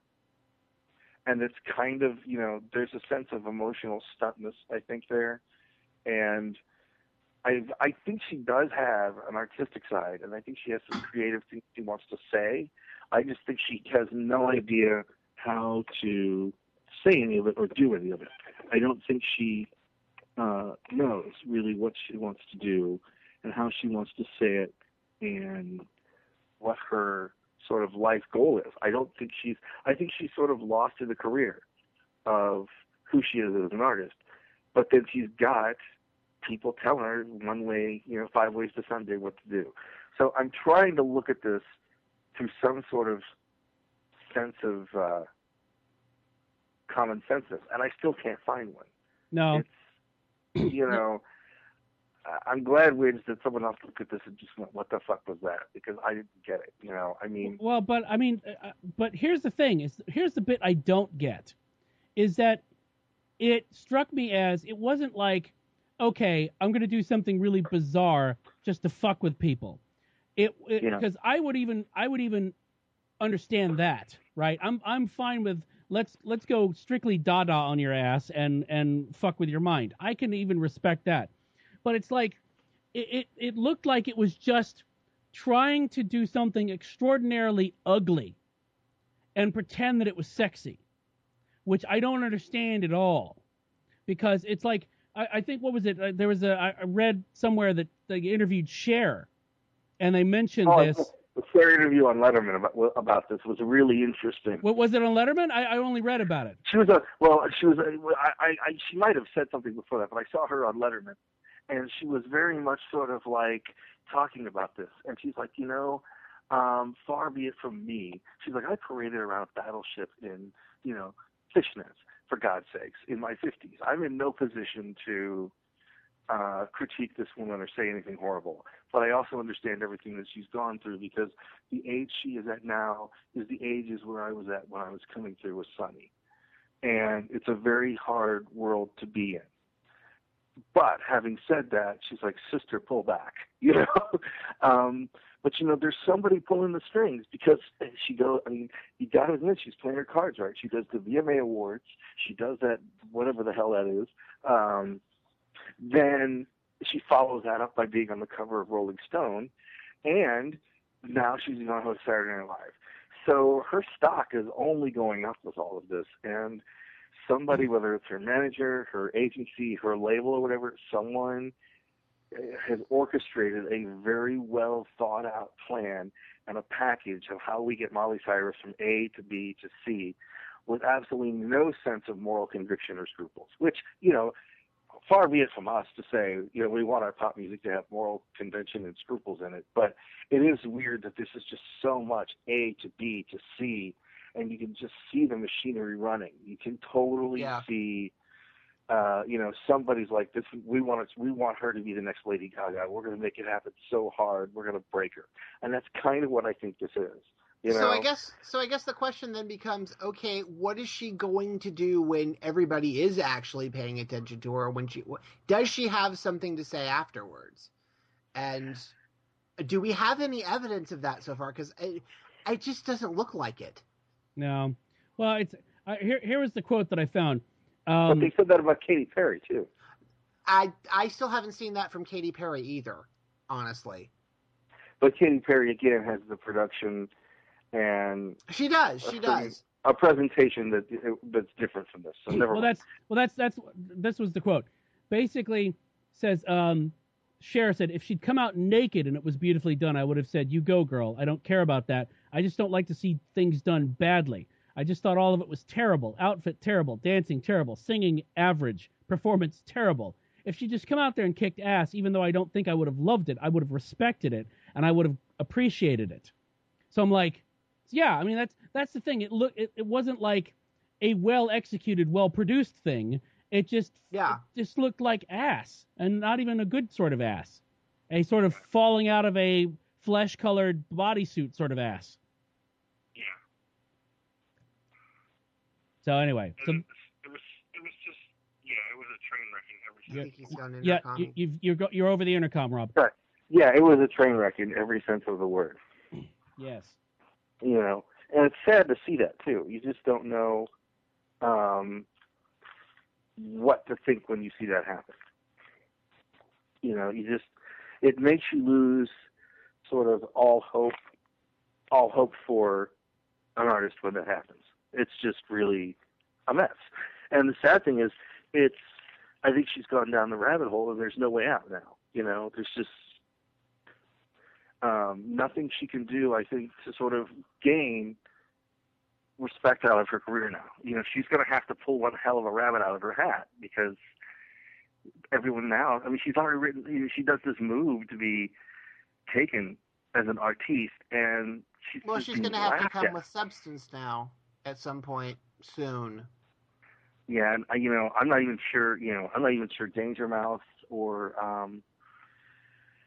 you know, anyone can. I don't even think Mick Ronson can help her. You know, I mean, it's. Oh, Ronson can help everyone. He just adds horns. Yeah, Tuffley. I don't think horns, not whores. I think Tuffley, even if you got the Tower of Power and the Roots and, you know, the horn section from Fishbone, I don't even know if there's enough horns in the world. I don't know that there's enough. You know, we're just encouraging Mark Ronson to produce a Miley Cyrus album now, aren't we? I dare Mark Ronson. I don't encourage. I fucking double dog dare him. Your mission, Mr. Ronson. I'm waiting for the cover of Fairy Tale of New York with Molly Cyrus and CeeLo. That's what I'm waiting for. Oh God. Oh, I feel nauseous. You had to do that to him, didn't you? Oh, it hurts. Thank you. My work is done. That was the pit and walk away. That was the musical reference of like a mola ram. Pull out your heart and show it to you beating. Christ. So it was like telling you Ola Ray and James are away at the same time. Okay, I'll stop.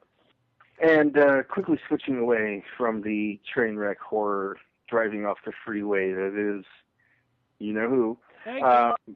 We're going to turn to, but I do think it's worth mentioning because it's an interesting contrast of, you know, going from Kurt Cobain to Molly Cyrus, of talking about sort of the idea of fame. I think it's an interesting contrast of, let's just say, styles. But that kind of moves us into our main topic, which we alluded to earlier, which is we would call back in the old days, you know, how to do the perfect mixtape. Now, it being the year that it is, ideally the mixtape, unless you have a like-minded partner that you can say make a mixtape and hand it to them and then pray they have a working set player, it's not really practical. So taking this to a large scale, let's say you're burning a CD or making a Spotify list for someone, whether it is a girl you want to go out with. Kidlet, are you listening? Perhaps it is... ladies. Perhaps, yeah. You know, perhaps it's how you share this amazing gift of music with someone else now without the physical. I mean, because before when you had the mixtape, there was the making the tape and the grueling selection, high fidelity-esque pain of selecting the perfect songs to go on the mixtape. Then there was how to decorate it and label it. And then there was the act of physically giving them the tape and then running into the person or talking to them to find out did they like it. There was that whole aspect of it. Now, with a Spotify list, it's out there for so many people to see. Do you get that sort of intimacy with it? How do you make – I want to use the word mixtape, but to apply it to a sort of term outside of that technology because really – it's a playlist. It doesn't quite fit. Yeah. Yeah. How do you make a curated playlist of songs that you would like to connect with another person or share with another person that works in the same way as a mixtape, sort of that culture of sharing music? How do you do that now? Well, I mean, you can't, because part of the thing is, I mean, even with a CD, with a tape, you had the ability to, in essence, I mean, I would always have a deal where I could do two decks going into one, so I could actually do. I could put in sound effects or different snippets of other things and then go from one song to another without having to do like on most CDs where unless you're like basically making one big long wave file that you have then edited, or making basically groups of songs that have been spliced together, like, you know, something out of like Planet Perfecto's podcast or something. Then the tape was the way to be able to flexibly create something like that. And you also had on the mixtape the I need to start big and I need to decide how my first side's going to end and then I need to decide how my second side's going to come back in and then I need to decide how I'm going to finish. Right? Yeah, and you had the constraint of, I have 60 minutes, 90 minutes to do this in. Now, granted, yes, on a CD you have, I think 74 minutes or something like that you can put on there. but it's just not the same because there's no sides. You have a beginning, you have an end. With a Spotify playlist, and what you could do on a CD, though, is you could still do liner notes. You could create your own liner notes, and those were very important. Whether you included the song titles or not, whether you included artwork or not, whatever. That was important. What I miss about Spotify most is the ability to create my own cover art and my own liner notes. And you do not have the ability on Spotify at all to do any mixing of songs or throwing any other sound effect bits in there whatsoever. So it is just a playlist. It can be a nice playlist. It can be a well-thought-out, well-curated playlist.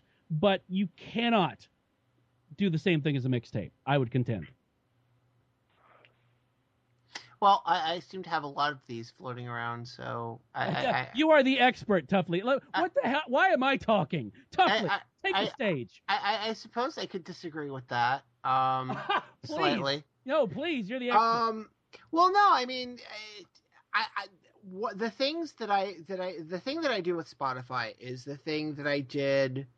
You know, it's basically, okay, I'm imagining it's still the radio shows that I was doing on the internet before, you know, copyright law crackdown.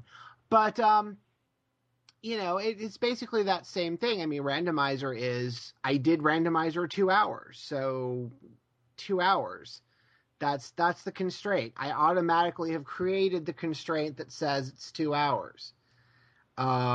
For something like the playlist, which is basically me doing songs based on loosely held together by some sort of theme that's been stuck in my head for the week that led up to the podcast being posted.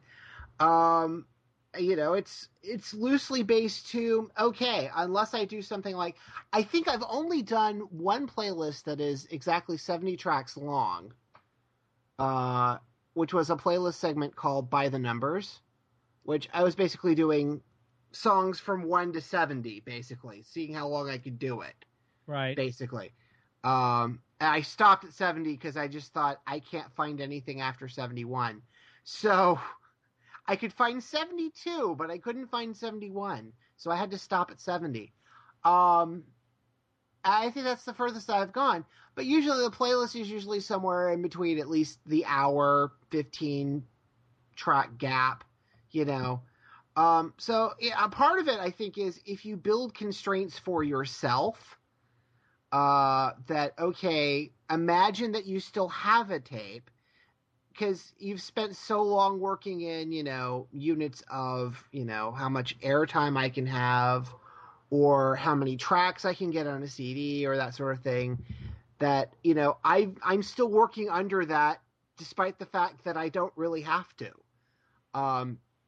And I think that's where you get the creativeness out of it. It's like, what can you put there?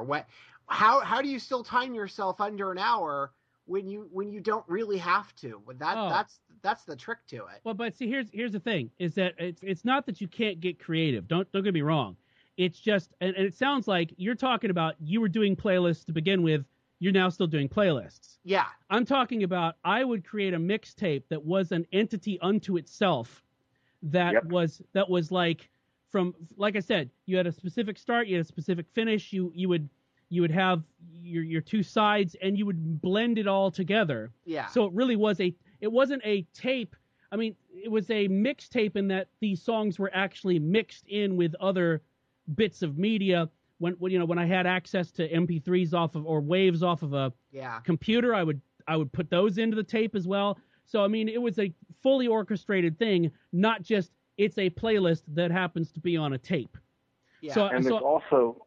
Well, I mean, you put together something that, you know, songs that have a narrative, and you try to build a narrative that isn't there. I think that's the great part of doing that. I think, you know, even now, if you don't have a constraint, how long can you keep it up, and does it work? Does it work outside of that narrative? And I think that's... No, exactly. And I think... Yeah. And like I said, you can still do... The narrative piece of it, you're absolutely right. You can still do it. The playlist part of it, of doing a curated, this is a list of songs that I have tied together because of something, even if it's just like you said, this is what I had on my mind this week. It doesn't matter what the theme is. It's just that the actual construction of a mixtape itself you can't do on Spotify yet. Now, what I think would be awesome is if you had a way of doing that, because I know they have, you know, what is it? Even online, some bands have put out, here's all my bits and pieces, remix me something, right? Yeah. So it would be kind of awesome if you eventually got to the point where you had a Spotify. And granted, Tuffley, that's the other thing too, is that with Spotify, you have scats of songs to choose from. And so you can basically, the only way that you can't, the only reason you can't grab a song and include it in your narrative is that it's not licensed to be on Spotify. Yeah.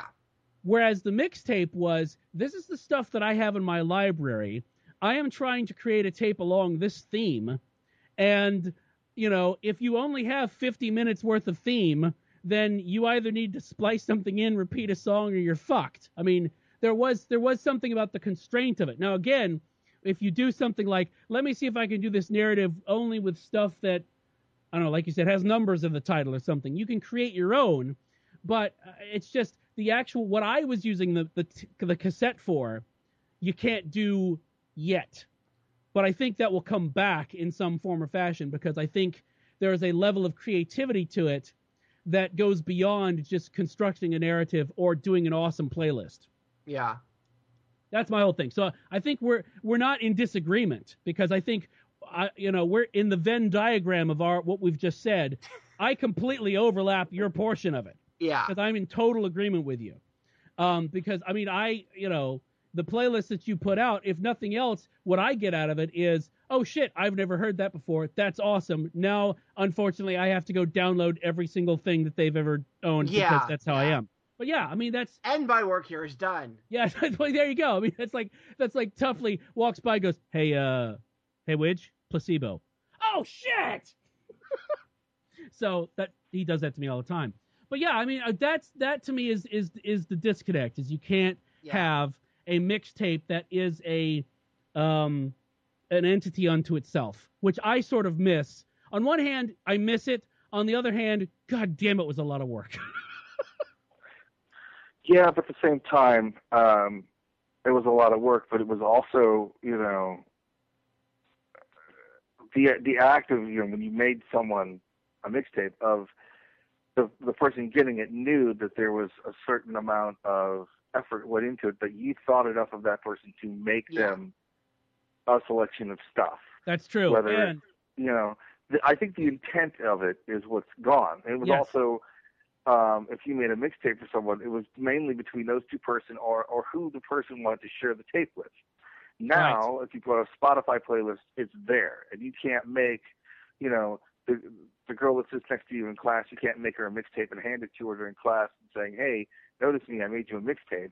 Now it's put it on the web and 50,000 people notice it. And you can you don't have to make it publicly accessible. You don't have to. Yeah, you don't have to. Yeah, you don't have to. You can share it with other people. But here's the one thing, Rob, is that you can't stop the other person from sharing it like that. Well, that's true if they want to send out a link. But here's the other thing that's interesting, is that because of the work that went into it, you are putting yourself really out there if you hand somebody a mixtape, and if they don't like it, oh my god, that was horrible. Whereas if you did a playlist, you're just like, well, you know what? This is an awesome playlist anyway. Fuck you. And the tape, unless you made a copy of it, which you probably didn't think to do, because I barely did, right? No, it's gone. No. It's not like you can enjoy it yourself. That was hard. There's so many mixtapes that I've given out that I was just like, God, I wish I had a copy of that. That was actually really good. The other cool thing, though, too, is that if you made a mixtape for someone and you gave it to them, and I'm going to go to the other side of the house here. If you made a mixtape, for example, for a girl, which most of us probably did, the idea was, oh, if we want to hear some other good stuff, you know, of this artist, you know, I have that. I'll take that for you. And it was a way in.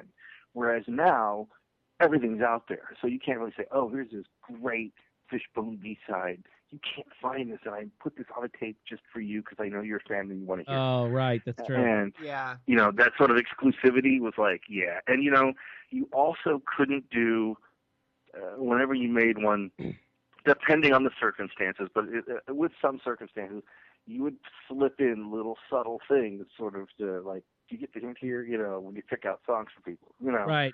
And that there's a certain emotional attachment to it, whether it's the blood, sweat, and tears you put into it, and then the, you know, even the damn it, this track stopped way too soon before the next one. I paused it wrong. Let's redo it. You know, there right. were times when I would go and redo an entire side because one song got fucked up. You know, but I would like to point out that you can have Blood, Sweat, and Tears, or literally a track by the band Blood, Sweat, and Tears. Yes.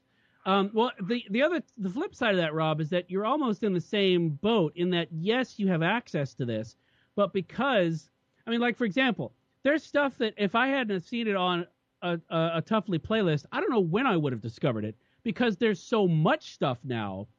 It is important to have somebody who says, no, look over here.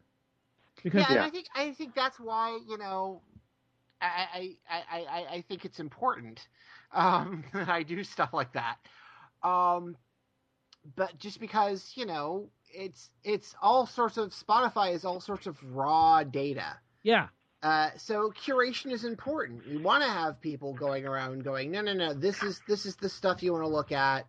This is the stuff, you know, that we think you'll like or whatever. Or just you should stuff, like. Or just stuff you should try, you know. Yeah, or what's wrong with you? Why don't you like this? I try not to do that because what's wrong with you is just the automatic beginning of the what's wrong with you is not the point. Oh, well. Plus, here's the thing with Randomizer. Randomizer is, and I allot myself indulgences within the framework of I'm doing new and interesting music. So, you know, if for instance, the current Randomizer that is out, plug, I have dropped somewhere in the middle of it, you know, a Flock of Seagulls track. Why did I do that? Does it make any sense? Is there a narrative there? No, it's not. It's just I wanted a Flock of Seagulls track there. Right. That's it. We would like to. We'd like to mention too. This would be an early Flock of Seagulls track, and if it was a later Flock of Seagulls track, say after 1988, I would not be speaking with Tuffley. So, and I'd like to also point out that while you shouldn't lead off with "What's Wrong with You," it is perfectly acceptable to lead off with the song "Baby, What's Wrong with You" by Mississippi John Hurt. Yes. Just to make that clear. But you know, it's well played. And again, that you know the difference between Randomizer and the thing that I call playlist exactly is the Randomizer thing is you know new and interesting, mostly new, but also interesting music, kind of just thrown at you and thrown into a blender with slight bit of thought, right? Right. I mean, Tuff, I think you and I have the advantage, at least with me at the radio and you with the Randomizer, and that we can sort of get a fine. I have 90 minutes to screw around with and sort of bludgeon people's ears with what I think they need to hear. And it is such an amazingly like fun, awesome thing. It's like, this is mine. Nobody's messing with it. Leave me alone when I'm doing it, you know, type of thing. Because believe me, there is a 45 minute to an hour window on between Tuesdays and Wednesdays, but I am not a nice person. My wife hates it. Because that's when I just grab all the new stuff. And that's the 30-second window. It's like, okay, here's my stack of 50 things. You got 30 seconds to impress me, you know, and you go through every track for like a little bit, you know, and it's like, okay, and after a while, you know, but the mixtape sort of, besides the fact that you learn how to give stuff to people, it sort of taught you how to listen to music and be patient and think about putting things together. And this helps in other ways, like, I don't know, maybe sentences. I read this really interesting article that a guy, in order to help teach composition for writers, used the idea of the mixtape and sort of think of it as a, you know, in terms of composition, that these are sort of things that have helped you in other aspects of your life, you know, putting A to B to C, but it also allowed you to bring in other genres and other things and sort of expand not only what you listen to and your quest to make the right list, but the person you were giving it to. And that was part of the beauty of it. It sort of originally started with, you know, home taping and moved into this sort of like cultural sharing thing. And before social, you know, it was social media. you know, before you want, there was social media. It's not just songs that don't just kind of go together thematically. It's stuff like, you know, playing with fades. Yeah. Right? Yeah. Oh, exactly. Like, and I'm going to plug Randomizer again. I did this thing with the Metallica track and then the Frankie Rose track where there's a really long fade out on For Whom the Bell Tolls. There's a really long fade out on that, and there's a really long fade out on the Frankie Rose track that follows it. So it sort of feels like the jigsaw pieces kind of come together. It's kind of neat. Yeah, you can do that. You can do that with just one Fixed by Ministry and a Brian Ferry track. Yeah, nice. Fade out, both start. You know. Well, and I'm reminded of the talking about playing with fades. There was one tape that I was doing where there was a section in a song that was like long and not much was happening. Yeah. But I didn't have the ability to, like now where you could go into like SoundForge and chop it off or something. Yeah. So I literally was like, okay, well, there's no way of fading anything in because I don't have anything long enough that's going to fit. So I literally I pulled one of the channels out, like the right channel, out of one device, plugged it into another device while it was live recording, played a sound off of some film into it that lasted like 45 seconds of somebody talking, a sample basically. Yeah. Then pulled it out, plugged it back into device number one, and was able to start the next track. So I at least filled the space with something, which again, unless you're playing around with SoundForge, you can't do. That just shows the level of which I really needed a life when I was much younger. I believe there was a certain point in like the early 90s where the substandard film clip that was used in everybody's mixtapes were like Tarantino films. Oh, no. The Tarantino film phase? No. No, the only time I ever used Tarantino was the Like a Virgin speech. Oh, yeah? Okay. Leading into a remix of Like a Virgin. That's true. Yep. I did that as well. Again, didn't we all? That's like the K2 boundary in archaeology, you know, in whatever the tectonic plates, you know. Yeah. There's a certain level at which you go, oh, Tarantino Like a Virgin speech leading into Like a Virgin. Look, this level of ash throughout the musical history of the young. There it is. That's what it is right there. I think I did it twice. I did it with the Like a Virgin remix, and then I think I may have used the same speech to the. Okay, so the one time Thurston Moore did Get Into the Groove, right? That I used it as a lead-in for that. Nice. Yeah, I remember I made a mixtape that was the. I was pissed that there was no full soundtrack of the movie Pump Up the Volume. So I went and found as many of the tracks as I could. And I literally had on this extended soundtrack, I recreated the bit from the film where he plays Wiener Schnitzel by the Descendants twice with Christian Slater in between them going, well, let's listen to that again.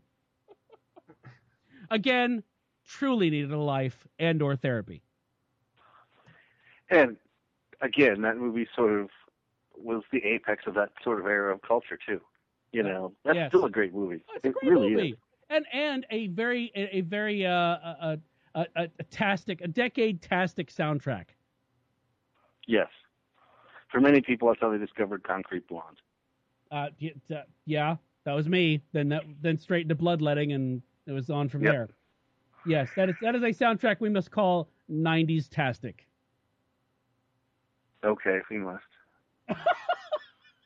You know what I mean? There's a certain feel. It's like when you listen to like something, a soundtrack from the 80s, like the Lost Boys soundtrack, which is a great soundtrack, but you must admit it is 80s-tastic.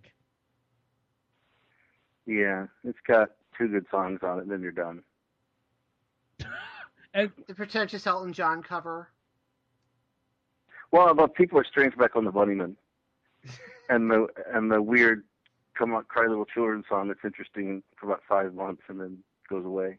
Oh, but see, the carousel song that ends it, To the Shock of Miss Louise, the Thomas Newman track. Too. Yeah. Yeah. Yep. anyway. You know, and the other thing that was nice about mixtapes is you could just draw. I mean, Weeds, I know you look at this. You could draw things from everywhere. It was great. I mean, it's just, it is an era gone by. But you know, the idea, I mean, it's nice that the sort of essence of making a mixtape is still here, which I think it certainly still is. And I still think that everything you wanted to accomplish with doing one is still there. It's just we've lost some of the humanity of it, I think, with the advent of the technology, you know, because there was something cool about, you know, for maybe before school or after school or something, you know, you're out with somebody and hand them, oh yeah, I made you a mixtape. You know, there's that certain, like, you know that at some point they're going to have to listen to that, and then there's the follow-up. Whereas online, they can sort of leave it and come back and leave and come back and leave and come back, which that kind of does suck. But I think the spirit of it is still there. It's just, I think, the practice. And I think the practice is sort of what we old-timers would call, you know, the glory of it, with that, you know, the blood, the sweat, the tears. Well, first there was the, okay, I have to make the records all go into each other. And then there was the, you know, how do I put this in order and making the recording sound right? Or sometimes it was the, damn it, I need this record to make this complete. I have to go out and get this record in order to do that, you know. Or I have to find this because I know it would go great between there. And, you know, it's like all the hard work is gone from it now. And that's the thing that's sad for me is that, you know, yeah, it took twice as long to make them, but man, that was fun. And I do miss doing, you know, art and whatever you wanted to put in, you know, whether it was collages or liner notes or, you know, then there was the, you know, you cut out letters from different things and put them on there. You know, the physical, like, artwork of the mixtape itself was also pretty cool. And I sadly, because I'm an old sucker, I miss some of that. So.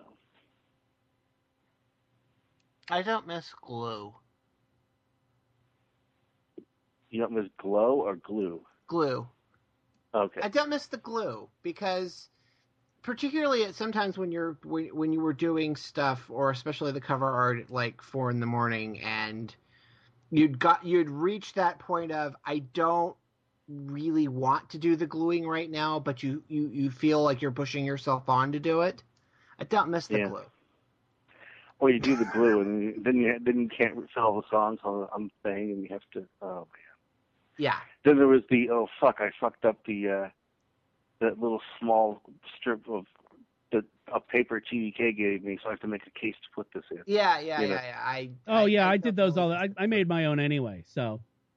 And by the way, by glue, I'd like to point out there's nothing wrong with the hip-hop trio known as glue. We're speaking of the adhesive. Well, you're not horsing around there, are you? I want to be clear. And I also want to point out we're talking about the actual adhesive and not the band adhesive. Yes, please. Because that would be too shocking, because I heard someone else in a sentence yesterday, and I actually had to walk away from them because I was so appalled. They said, hey, remember that great band, Eve 6? And I had to walk away. But which band? Eve 6. Oh, Eve 6? Wow. Yeah, remember? Yeah.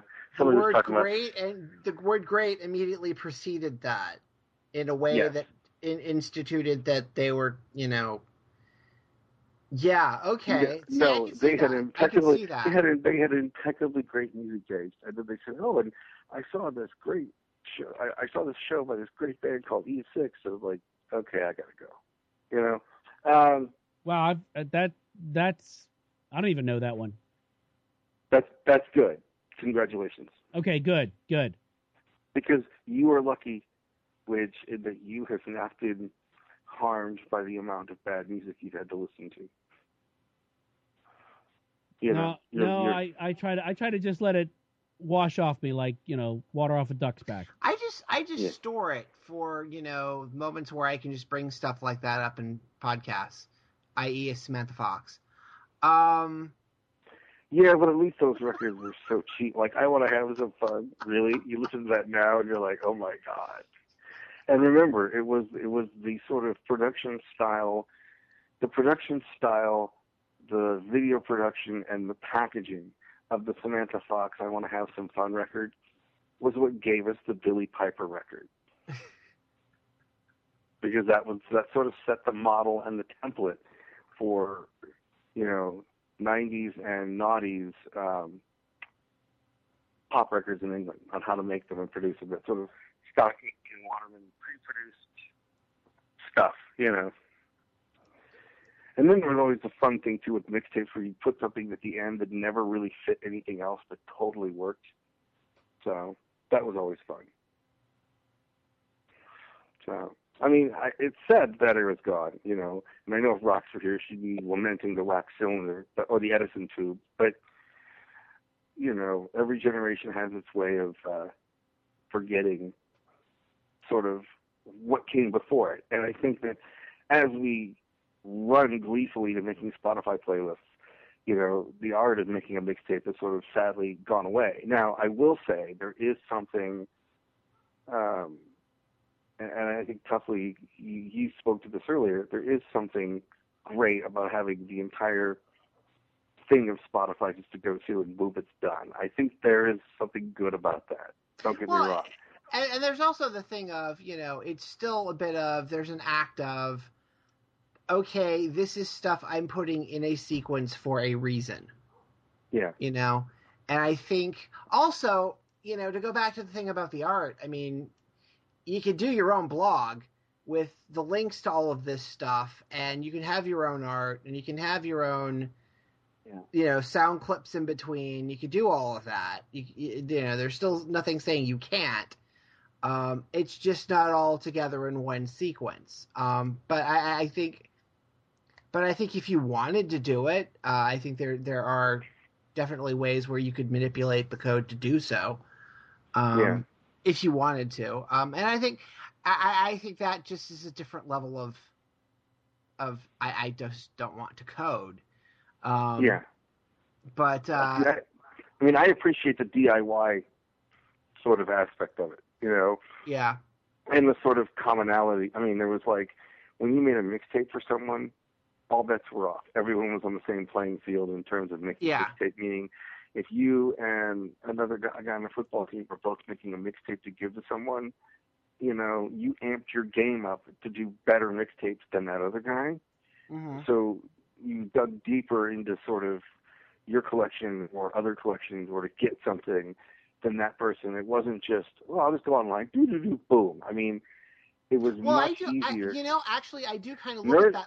I do kind of look at that the same way because, you know, it's not just me making playlists for people I know. I am intending other people to find it. Yeah. And I'm also in competition with lots of other people on Spotify who are doing the same thing. So there is sort of a sense of competition to it. This is why I stay with Spotify, because putting shit in order drives me nuts. You know, I'm actually in the process now of going through all of my cassettes. Yeah. Particularly the mixtape ones that I've either gotten or and sort of like reading through them, going, do I want this one? Not want them.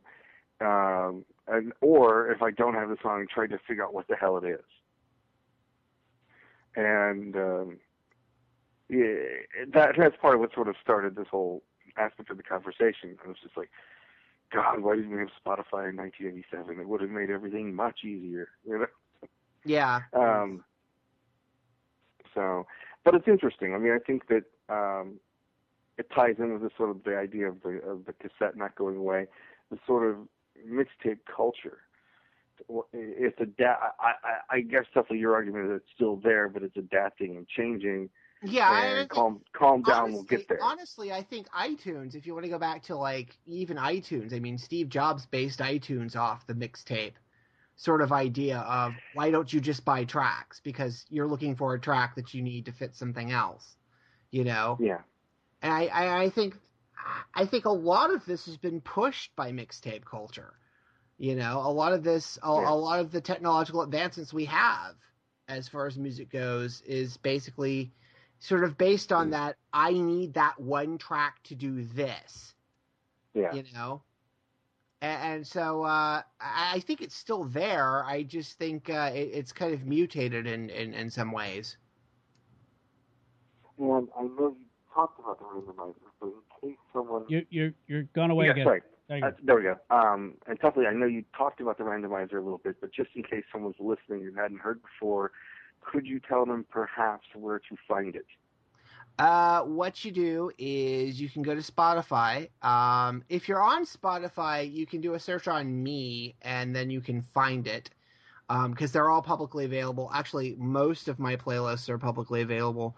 But if you also follow me on Twitter, at Tuffley, I will post a link to when the new one's available that I typically do. It usually comes out every 2 weeks or so. And then I also have a blog, which is at randomworks.com, which I also post links to this stuff too.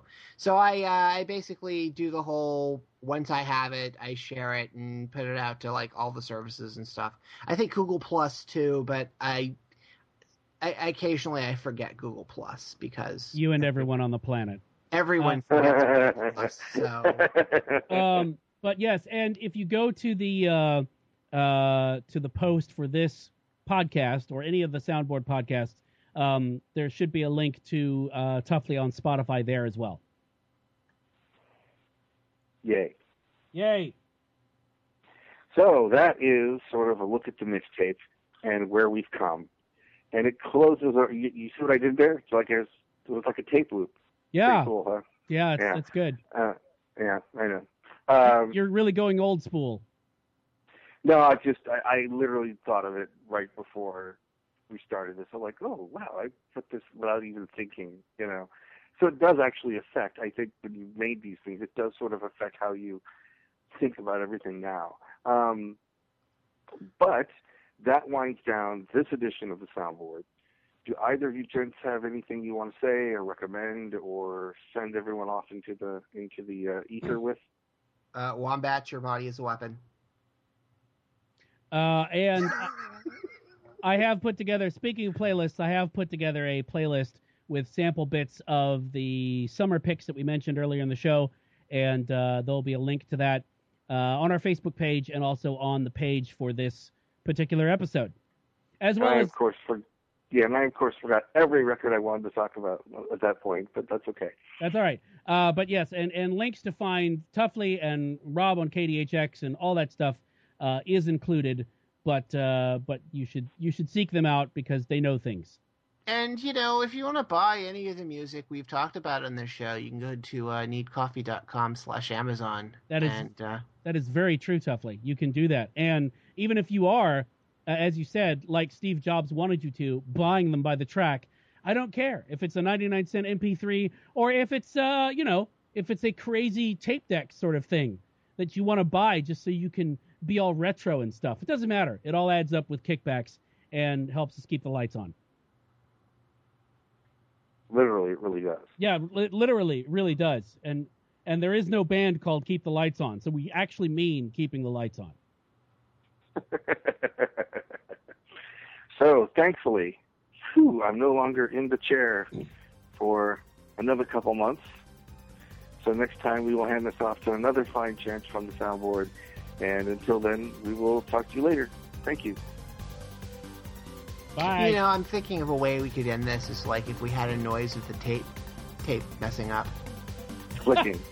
You know how it goes? You know how it's for a second it goes backwards, and then it's underwater, and then it just stops. Very quick. Or listen to this. You could actually just have this.